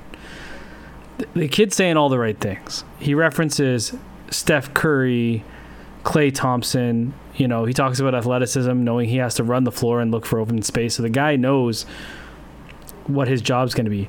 Full disclosure, and they talked about this on the broadcast. He is not an elite defender. Uh, he doesn't move uh, in transition, like in uh, half court defense, very well. Like when the ball starts moving, you know, he's not very good at that. So I imagine he'll be more of a perimeter defender, which is fine being a guard at six seven. Maybe he can defend the odd three. Um, but at the end of the day, you know, they need to re- with new coach and everything. They need to reimagine this team. The team's not going to be playing the same style of offense. The days of ISO are dead. Thank fucking God. And you know, I think he's I think he fits into the reimagining of of what this team will be uh, like along with Scar Scottie. They they need a, a facilitator still badly. They don't have one. Um, you know, Markquis Nowell is a point guard, but and he's really short. The dude's five seven. Uh, he was their other draft pick. Um, and uh, he he can make a good solid backup point guard. I think they still need someone to run the floor, and I don't know because for all intents and purposes, I, I just don't see Fred coming back. Um, Man, I, I'm- was watching like an ESPN hit the other day, and there's they're saying Fred's getting 35 on the open market. So Houston right. or Orlando, Houston is what they were suggesting. Yeah, yeah, which is uh, which is wild. Um, I don't. The, the other thing about uh, Gradey Dick too is they were talking on, they were talking to the kid on Overdrive today, and he said something that really stuck with me and I thought was really cool. They were talking about his social media presence and how he likes to have a good time and whatever. And he said, you know, I do, I love doing the social media thing. I like that it's organic. I don't wake up thinking I got to post four things today. But then he said, I also understand its implications, and I know when it's time to do be goofy and silly, and when it's time to lock it in. Really cool to hear a young kid say that coming into the NBA, coming into this team that we cheer for, knowing that he's already has perspective of like, there's going to be times where I got to shut that shit off. Because some guys don't have that ability. Zion. Half But the yeah, Leafs it- roster. Yeah. well, yes and no. Like some of them are forced to, um, but no, like, he's just. I guess it's just something different, especially where, in, especially in this city, you have all of your top athletes are so heavily trained to be like cardboard and rice cakes and bland that to see a dude with some flavor and some style and a little bit of cachet and how he carries himself, I'm good with it. you say flavor? Flavor, flavor. No, I mean, are you saying Dick has flavor? Oh boy. I it's can't. not going to stop until this guy gets until this guy's out of the NBA. This is Yeah. going to be a thing. It'll it'll wear itself out. Hey, They're gonna retire his jersey just for the name. Like year James gonna wear that dick out. I'm telling you. Yeah. Oh, yeah. Dick's rising to the rafters. Could you imagine if, you know, I, I'm not. I'm not even gonna get into it. So Dick for But- three. yeah. I just can't wait to see the signs in the crowd. Just people holding up the sign just says "dick." yeah. Right. You're gonna you're gonna have some brothers You're like, I love Dick, but um, Or he makes the shot No, that it- wins the title. Dick, Yeah. Dick, Dick, Dick, Dick. That'll be great. you know, or the some of the post game interviews, guys be like, yeah, you know, he really carried us. Really rode Dick hard today. You know, uh, it was a good that's game, good. team effort. But Dick was right in there, penetrating. Dick was penetrating. yeah, he was penetrating. That's gonna be the one. It's gonna be like Jack on the call, just Yeah. Dick getting in the post penetrating. Oh yeah, baby. But That was um, good. that was a good, good. uh I, as Yeah. we as I digress, um, I just I like I said, as I think the dude's got a good head on his shoulders. He knows his strengths and weaknesses. He's, you know, he knows he's he's coming in here playing a role that the team doesn't have, but he knows it's not instantly given to him. So, yeah, you said it's a different look from a personality perspective, but you're right. It's a different look from what the team has. I don't like who was the last pure shooter that this team had. Wait, was it fucking Jason Kapono? Like, is that the last one? who's the Italian dude? Instead of like Matt Thomas, Andrea Bargnani, Bargnani. Primo Pasta. no, the other Italian dude, or was he Spanish? Jorge Garbosa. No, Jose Calderon. Oh. Jose Calderon. yeah. Can't believe about Garbosa before Calderon. But yeah, I don't even, but he's not. He wasn't even the same style of shoe. Like, like we're talking. This guy was definitely brought up and gamed in the Steph Curry created NBA, right? Like Curry revitalized. Right, but with that respect, it's hard to think of anyone from the Raptors past who came up like that because there hasn't been that. Like this is the new generation of the NBA that we're starting to see now, right? Yeah. I just want them to bring back the old NBA short shorts where it's like the short shorts, the heavy jersey tuck, and the guy shooting threes all day or jacking the ball up, and you know, bring it back. But Dick in short shorts. Gotcha. Yeah, Matt just loves dick in short shorts. what can I say? It's why I wake up in the morning. But uh it's like I said, it's just I know people are getting on this pick just being like, oh, it's you know, not what it's not because there's I'm trying to think of how to say this properly. It wasn't it's best player sexy pick. It wasn't best Yeah. player available. Yeah, exactly. And then people, I guess, hounded them for the pick. And also, what pisses me off is the people who are like, "Oh, great, look at this fucking guy's jacket." Like, what do you fucking care what the guy's wearing on draft night? Well, people were mad about the jacket. I thought it was stellar. That was an awesome I think- jacket. I think people were just like, "Oh, like this guy's loud," and I think it, like some people took it as obnoxious. And to be honest, I think some people were still bummed because I think they thought there was a very real, and I guess this leads nicely maybe into the next thing. There's a very real opportunity that Siakam was going to be dealt to the Blazers for the third pick, and we would get one of Miller or Henderson. But obviously, that didn't go down. And I don't know if, if you want to reference the reports, but Yeah, so apparently what has and I think there's a lot of just questions as, as to like what the Raptors are doing, and uh, we've talked about on this show, like they need to make a stand of what are you next year, because if Fred is gone, and you're you're running with OG and and Barnes and Siakam, like I don't know if this is it anymore, guys. It might be time to just rebuild, and one way to do that is to start trading guys away. So you don't have a situation like Fred VanVleet who's walking away for nothing right now. Now, also reports are that Gary Trent is going to be accepting his player option. I didn't think that was going to happen. So Gary Trent uh, should be coming back next year. Nevertheless, Gary Trent hasn't been used as a, a top five guy, anyways. So it's not like he's a six man at best, right? but he could be No, six maybe man next- year.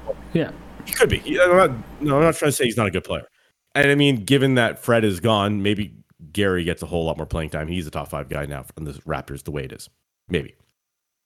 But the reports uh, from Chris Haynes on Twitter, who is I think he's a, he's with ES, he's with uh, the NBA, isn't he? He's a senior NBA insider for TNT. Well, there you go. And Bleacher Report says there's growing sentiment that Toronto Raptors Pascal Siakam, who's on an expiring deal, which again, fuck's sake, don't let this happen in the same way happened with VanVleet, who's on an expiring deal, would not re-sign with a team who attempts to trade for him, and his preference is to remain with the Raptors.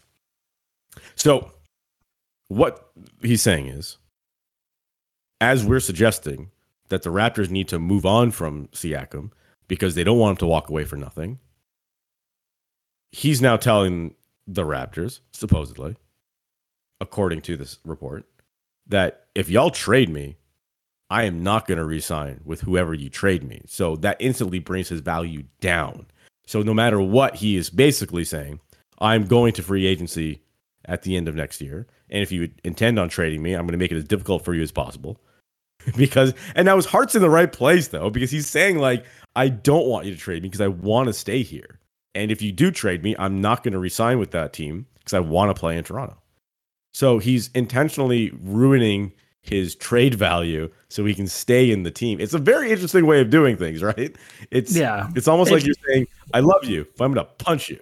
Like, wait, what? How you doing that? yeah. if you leave, I'm gonna pick you in the nuts. Um, it's unfortunate because we always, and the three guys on the show will be the first to tell you, we always say we want guys that want to be here. But the Raptors created this situation by having three dudes that bring you the same shit. Uh, you know, stretch wingman. And the way that they're going to play, I don't know if Siakam can fit into that. I, I don't know. And I think that when you reference like what are they, what are they going to be, I don't know that what they end up being will be conducive to a player like Siakam on this team. I just don't. I think there's going to be a lot of ball movement. I think there's going to be a lot of motion. I think there's going to be a lot of, um, I think they call them reverse screens. or backdoor screens, like there's going to be a different way of looking at things that I just don't think he's built for. And you know his length and the way he like he's built for ISO because I think he's longer than most people. I mean, he doesn't the ball handling skills, but you know he can back some people down and put those floaters in from just inside the top of the key. But it's they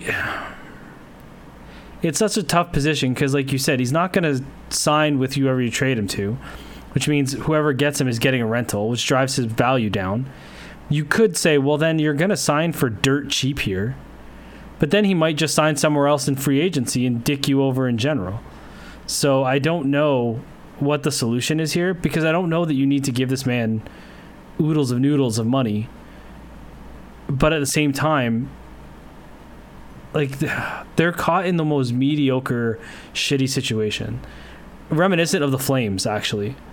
Only the players in the Flames were way more respectful to the overall organization than I guess. Not anymore. Not anymore, but they're all asking it. But no, it's. I just feel like if you're if you're Siakam, sure you can have your desire to want to stay with the team and, and kind of you know, voice that. But at the same time, it's if you know that your place on this team is no longer have any kind of visibility on it and they're transitioning out and they're like, hey, you know, yeah, you're you're a great player and you know, but we just don't see you fit in our system. Like, why would you even want to stay? Do you know what I mean? It's I don't know. I just think that whole mentality of forcing teams and to kind of positions like that is just so it's just such a bad look. Yeah, I think like you want those situations where player wants team and team wants player. Right? Right. And if you're holding a team hostage, like are they going to invest in you the same way? Like it doesn't create that synergy or harmony that I think you need for a successful team to have these weird relationships internally. Or or if there's a guy that should be taking a next step and getting the ball and getting those minutes and things like that. But Pascal's actively the one saying, No, I'm not going and I'm gonna stay. And it's like, well, you're paying him all this money, you've got to play him. You know, that's also gonna create resentment with other players on the team and the guys who, you know, been told they're gonna get more looks and more touches and more minutes and things like that, but now aren't because he's and you, you think guys will be professionals about it, but sports is all emotion right? So I doubt that's the case, especially in the NBA. None of these guys are, let's be honest, really heavy team focused guys first, right? So I I don't know, pisses me off. It's the whole Mats Sundin thing again. Actually, that's a very was, similar. Yeah. I was actually going to say that too, but here's the difference though. Sundin didn't win a championship here. So you, you like Siakam. It's look, man. I know you want to stay, but we're going a different direction. You've done it. Like we've won a championship here. We accomplished what we set out to accomplish. Now it's just a matter of selling off the parts and starting over again, and that's a cycle of sports. And unfortunately, you're a part of the back end of the cycle. But hey, man, like you, you succeeded here. Yeah, he's in the fortunate position that he it's not like the team lacked success and they were like, all right, we got to retool, rebuild, move on. You're right. He he get he gets the dream scenario of having one with this team that he wants to be with still, but understanding that they're transitioning away from him.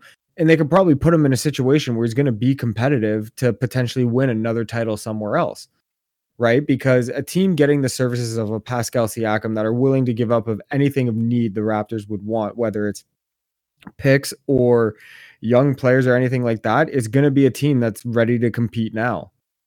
So if you're Siakam, this is your chance to chase another ring, right? Yeah. Or a team that's on the precipice of, of beginning to contend, like the Blazers could have been.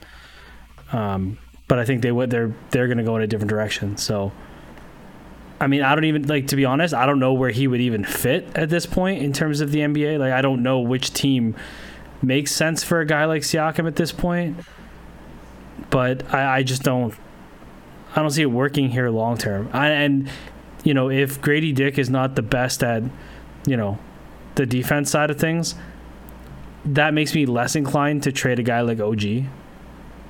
Yeah. I, I would want to keep an OG for his defensive prowess. You know, so, and I'd want to find a way to sign Jakob Poeltl back for his intangibles. And then again, it kind of leaves Siakam as the odd man out, right? So, because I that front honestly- court, that front court's full. Like to me, you're looking at if you bring Yak back, Yak back, you're getting Oh, you ever have a yak back when you were a kid? yes, oh, we, we, had did. many a yak back. We had Many the a yak. the the one, the simple one, and also the advanced one. That- I think mine good. had like mine was SFX, like had sound effects and shit. yeah, That's the advanced one. Oh, was it? yeah. Remember Talk Boy, Home Alone. Um, Sea Watch. so that front court's gonna look like Poeltl. Uh, it should be Poeltl, Scottie, and OG, Yeah. right? And then your back And your court is. backcourt is Dick and I- Trent. I get. Well, yeah, I, I mean, is Trent gonna carry the ball off the floor? Can he facilitate? I don't know. I mean, they could try it, No, I mean sure. but I think he's better suited to be six man of the year. Like I really do. I think he could be six man. Oh of the year. Oh no, I agree. But I'm saying like you put Pascal into that mix, however you want to do it. Whether you take out OG or you take out uh, Poeltl or you take out uh, Barnes.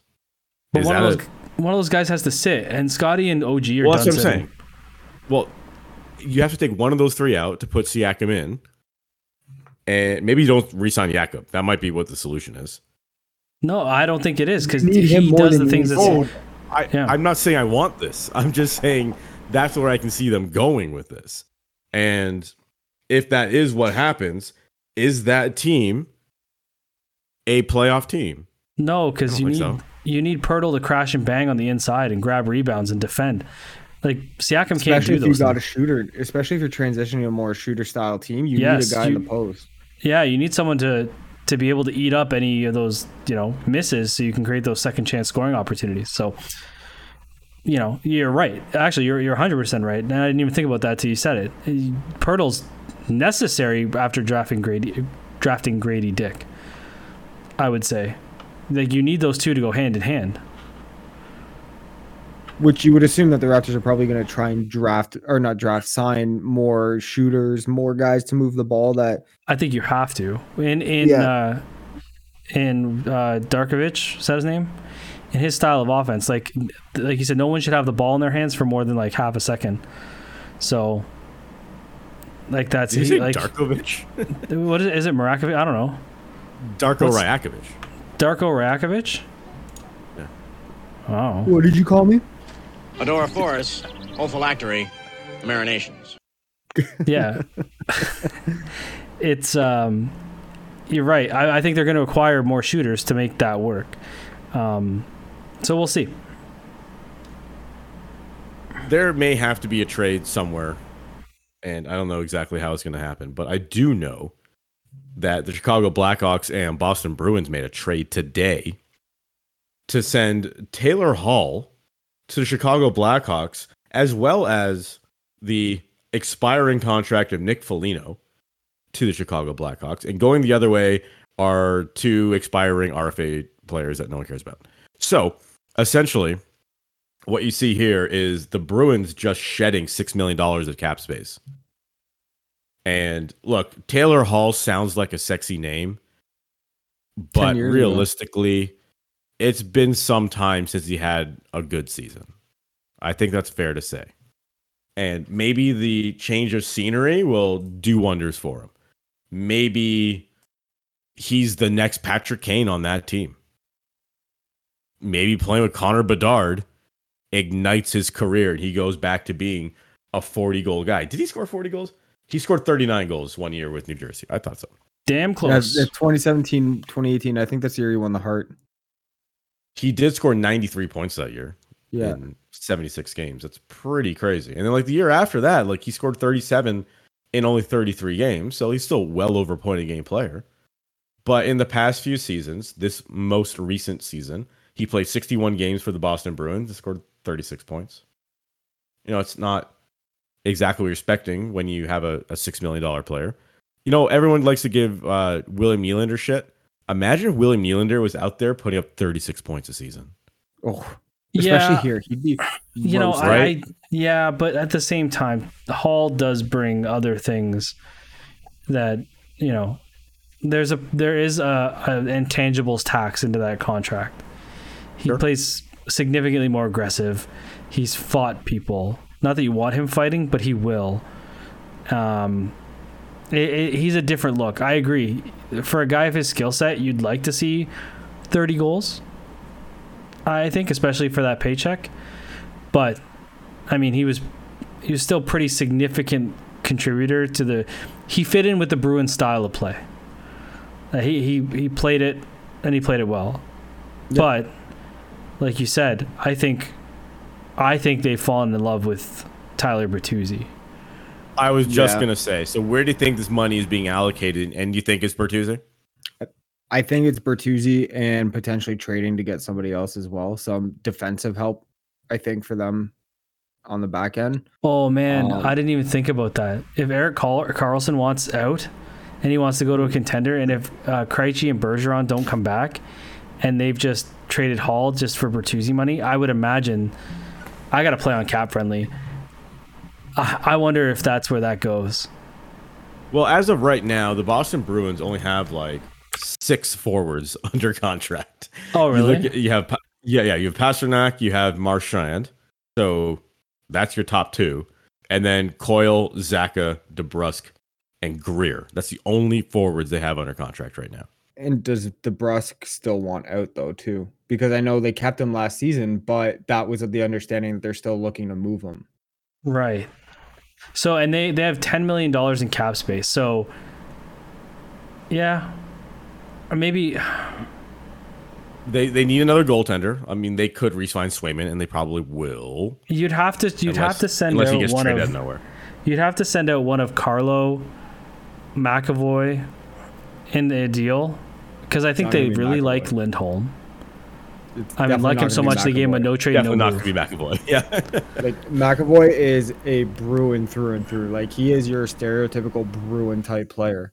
So I don't know. That defense is pretty short up. Like they're all signed into next year at relatively high contracts. So maybe there's somebody else in the forward group that they think they can bring in to to contribute against the loss of a Bergeron and a Krejci. Unless they're Um, trying to make a run at Ryan O'Reilly also. Yeah, but I think that slows down that team pretty bad. Especially at the top end. Like I don't know that you can have a Marchand and a and a Pastrnak take two strides less so that O'Reilly can Bro, they had David team. Krejci on the team. That dude is are you like Jason Allison oh? 2.0. No, also true. I just I don't know who outside of Bertuzzi, which I imagine he'll command. I don't know, six million. Four and a half, five minimum. Well, what did he I make think he's going. year? I think he's going north of six. Honestly, Really? just based on like Eh, what I guess the what he free agent brings and- pool looks yeah. like right now. This is a really terrible free agent class. That's what I Um, mean. Like, so guys are going to be stretching for a lot of these players. They're going to be throwing out a lot of money for guys that maybe don't necessarily deserve it. mm. Yeah, he made four seven five last year, so he's probably getting six. Yeah, Sl- yeah slightly north. absolutely. Yeah. yeah, he probably is. you Yeah. know. And then I don't know. I don't know. I just don't know if there's anybody else out there that is a tradable asset. Is it Brock Boeser?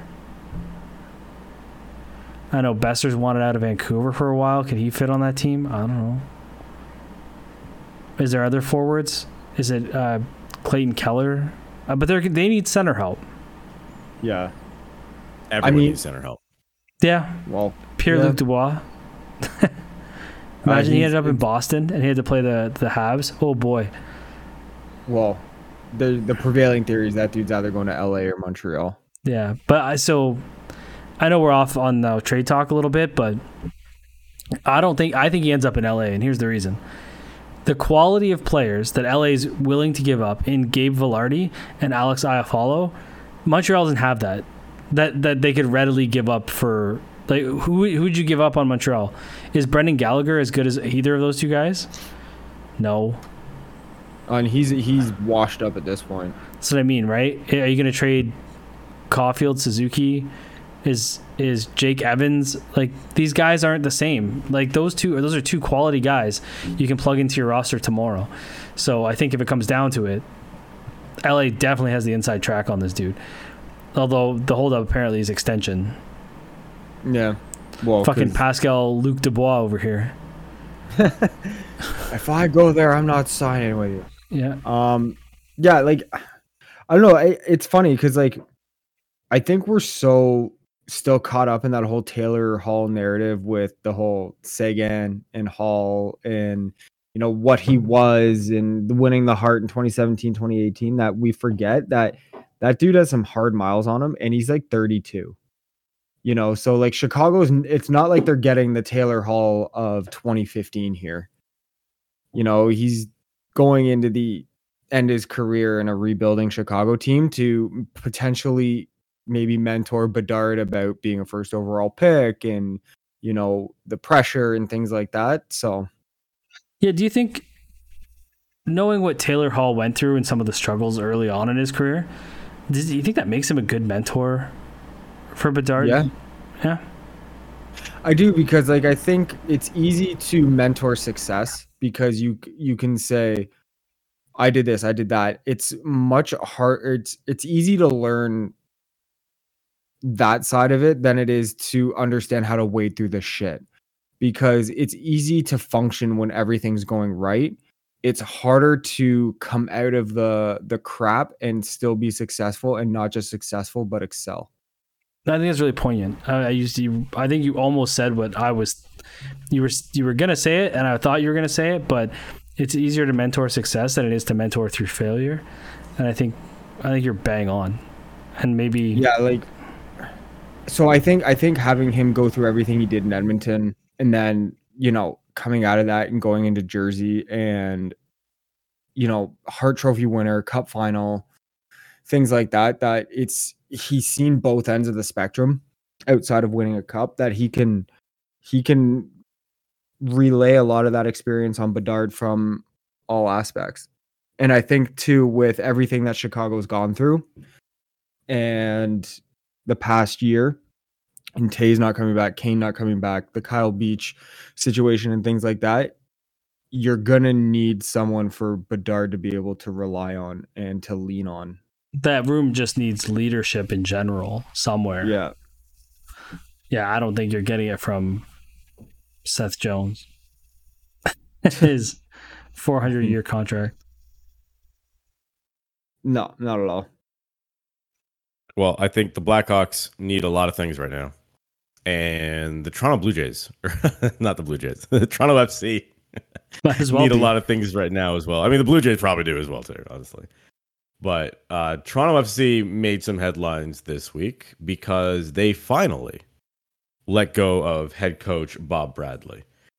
Bob Bradley will finish his tenure with Toronto FC with a record of 14 wins, 26 losses, and 19 draws.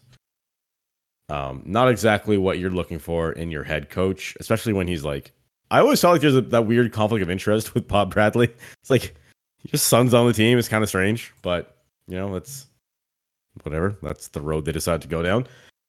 I obviously this all started unraveling this year when Toronto FC just found themselves in the bottom of their division and just couldn't get out of it. And then he winning Benched games has been- Bernardeschi. Right, and I'm glad you brought that up because that was, I think, directly because of some of the comments that Bernardeschi had about Toronto FC, and like the, the quote was, "We don't play." Hmm. He's, he says, "We play long pass. We don't have any idea to play." It's like he's clearly criticized, and then he went on to say, "I think the city, the fans, everybody don't deserve this." Like the players themselves were done with this guy.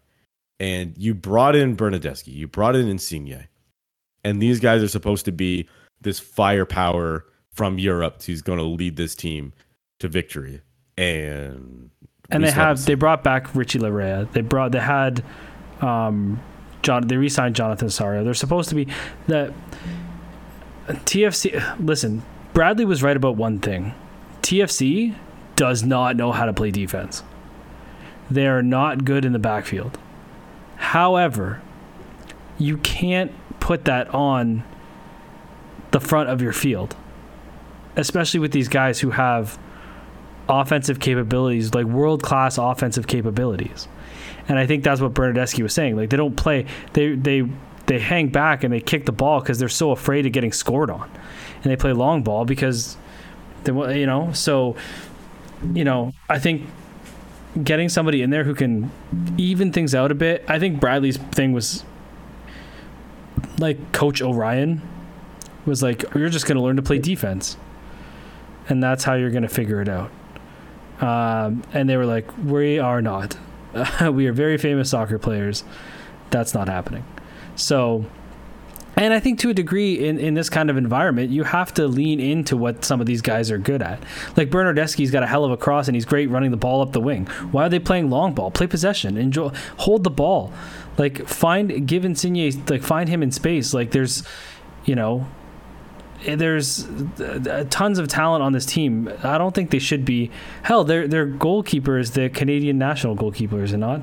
So, you know, there's talent here.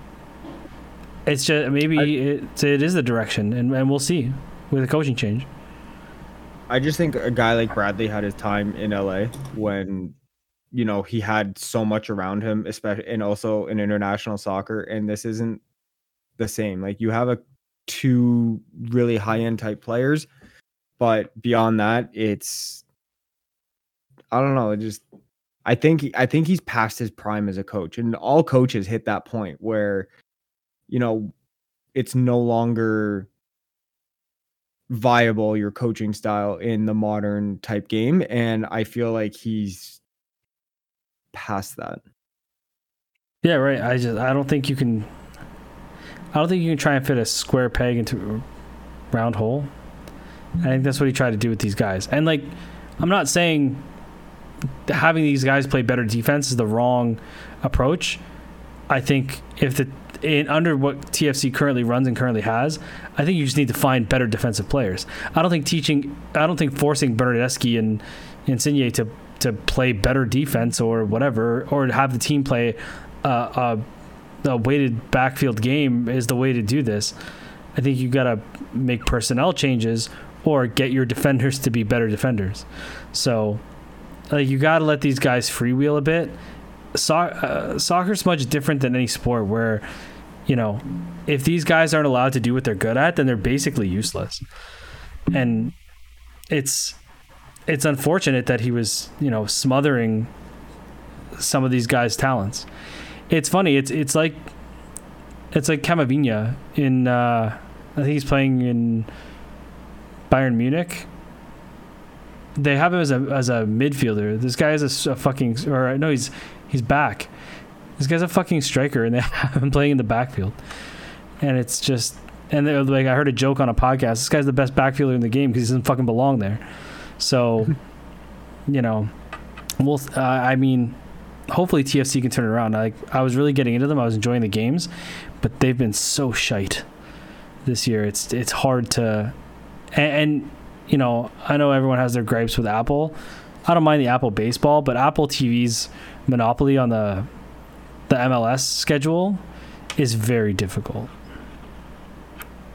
And I don't know why they did that. Like if you're growing the sport, you got to make it a little more I don't mind subscribing to some for some games, but it's too much. It's it's like every game, which makes it inaccessible to a lot of people. And like every game, like I, as far as I can remember this year for TFC, like every home game has been at like seven o'clock in the evening. It's like why if the game's on Saturday, why isn't the game at like one o'clock in the afternoon, two o'clock in the afternoon? Why are we doing it? Why are we waiting for the sun to go down? Like, yeah, it's why, uh, summer. Why, it's why nice. competing? Yeah, with or even earlier, why are you competing with the Leafs? just just strange. Yeah. Well, Well, hey, that's MLS for you. bye bye Bob Bradley. And we will have to wait and see who the next head coach of TFC will be. Hopefully, they'll have more success winning winning soccer games. That would be ideal. But what is certainly ideal is pitching to everyone's favorite segment of the week. Show.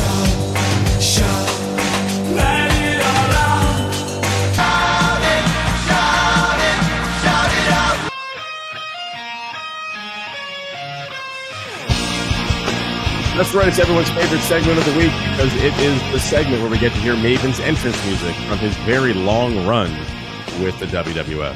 Hear me out. Uh, double or nothing.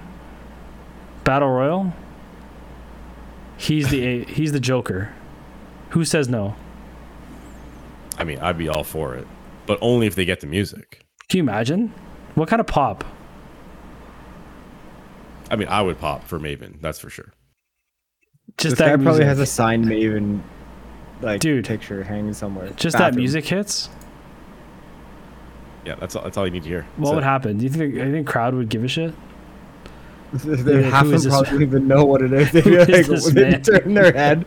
You'd have like the guy next. It's You'd, this this is this is the situation. You'd have Dustin being like, "Oh my god," and the guy next to him would be like, "What?" And he's like, Like, "It's Maven." The guy's gonna be like, "Who?" they'd have to put Jim Ross on commentary.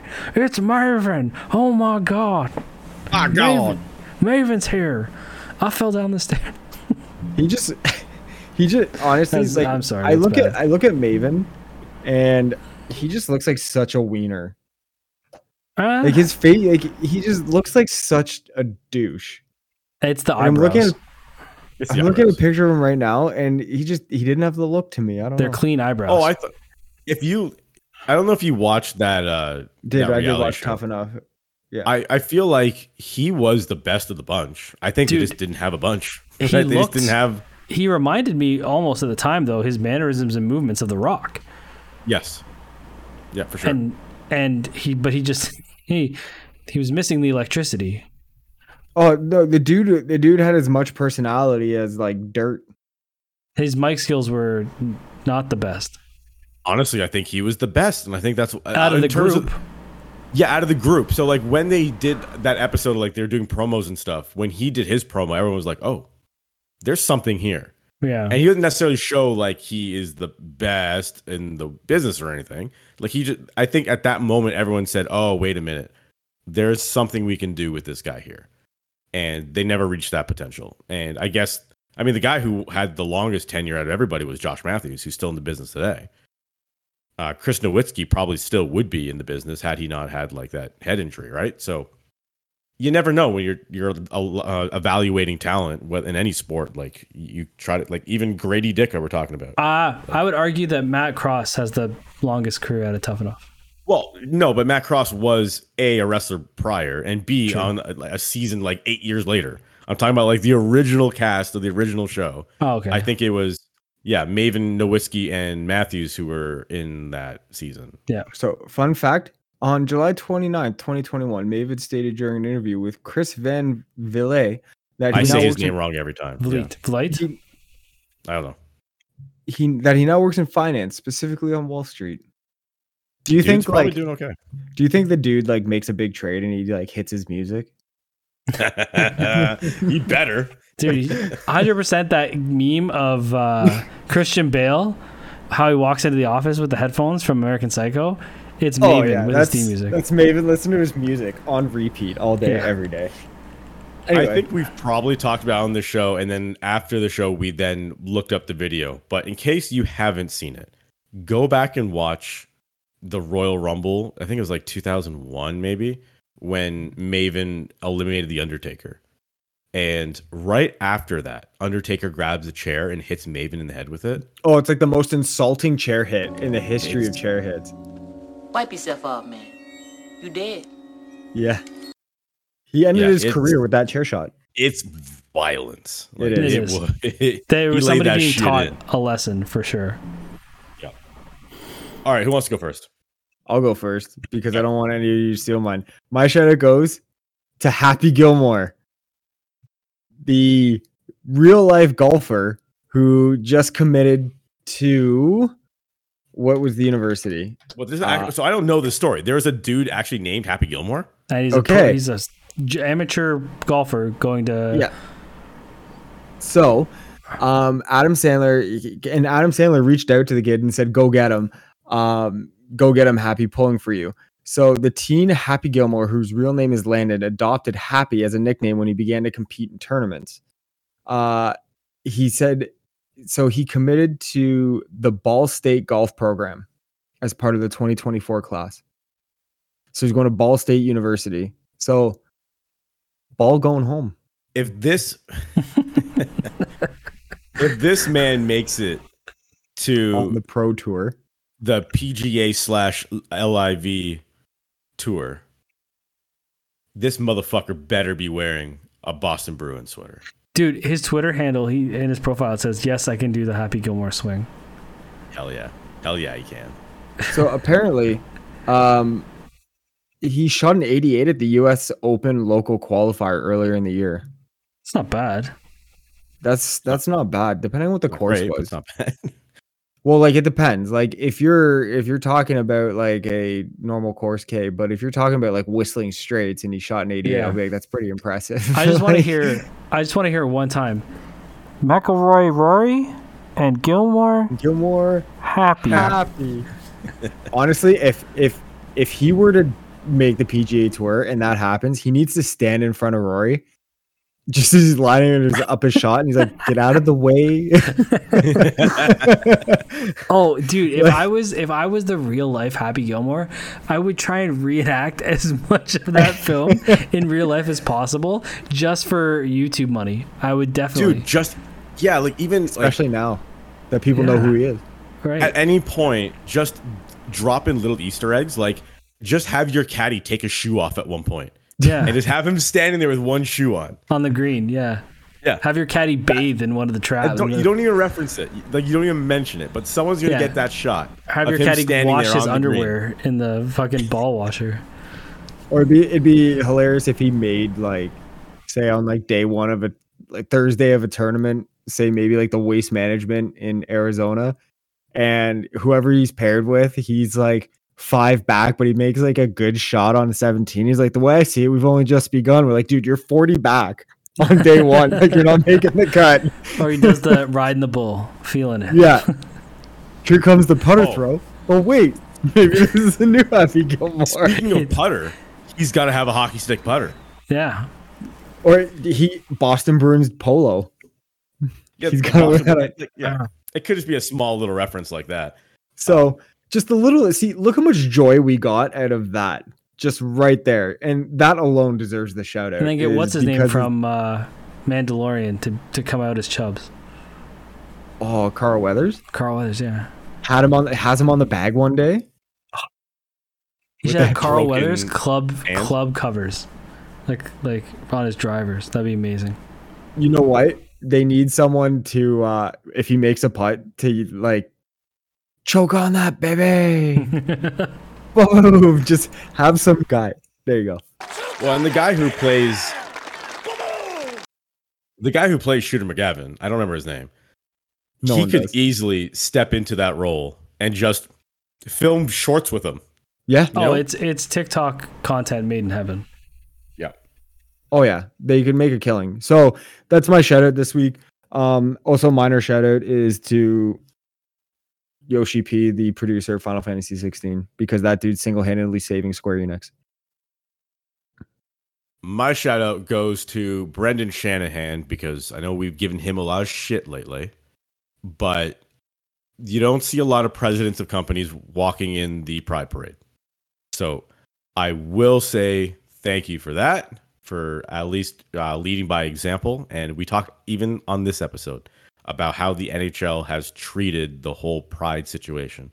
But to see the president of the Toronto Maple Leafs walking in the Pride Parade this past weekend was pretty cool. So I Especially say- after the departure of Kyle Dubas, who was a prominent supporter of that. yes, For him to continue is class. and and I I do want to say like good on the organization because a lot of organizations and companies and I guess people will limit their posting of you know pride events because of the backlash and obviously like good on the team for doing that because if you read the comments on their post it's disgusting like honestly i see what some of the people say and i'm like you people really need to get a life like if this is what you're the hill you're dying on is to post this shit uh, like this hate shit on you know Dude, replies if to it bothers posts, you, like, go piss off. away. If it bothers Yeah. you, just go the other way. Just turn around. But like good on the team for you know still posting it and putting that out there so i agree my shout out, I've already mentioned on the show, to the boys, Tarek and Mark Wheeler, for going out there and getting that Ring of Honor work.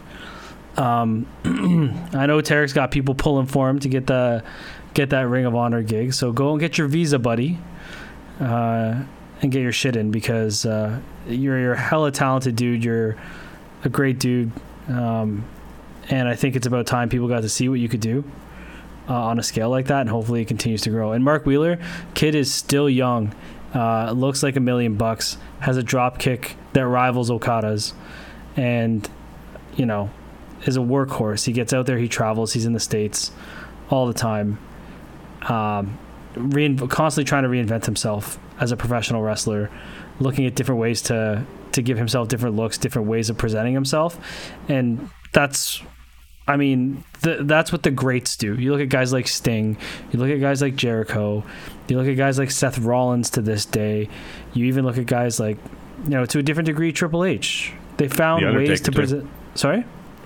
Undertaker. Undertaker, for sure. Found different ways to present themselves.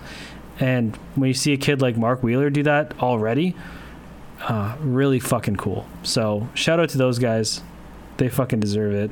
It was real great to see it out there. And I did yell, Go Derek!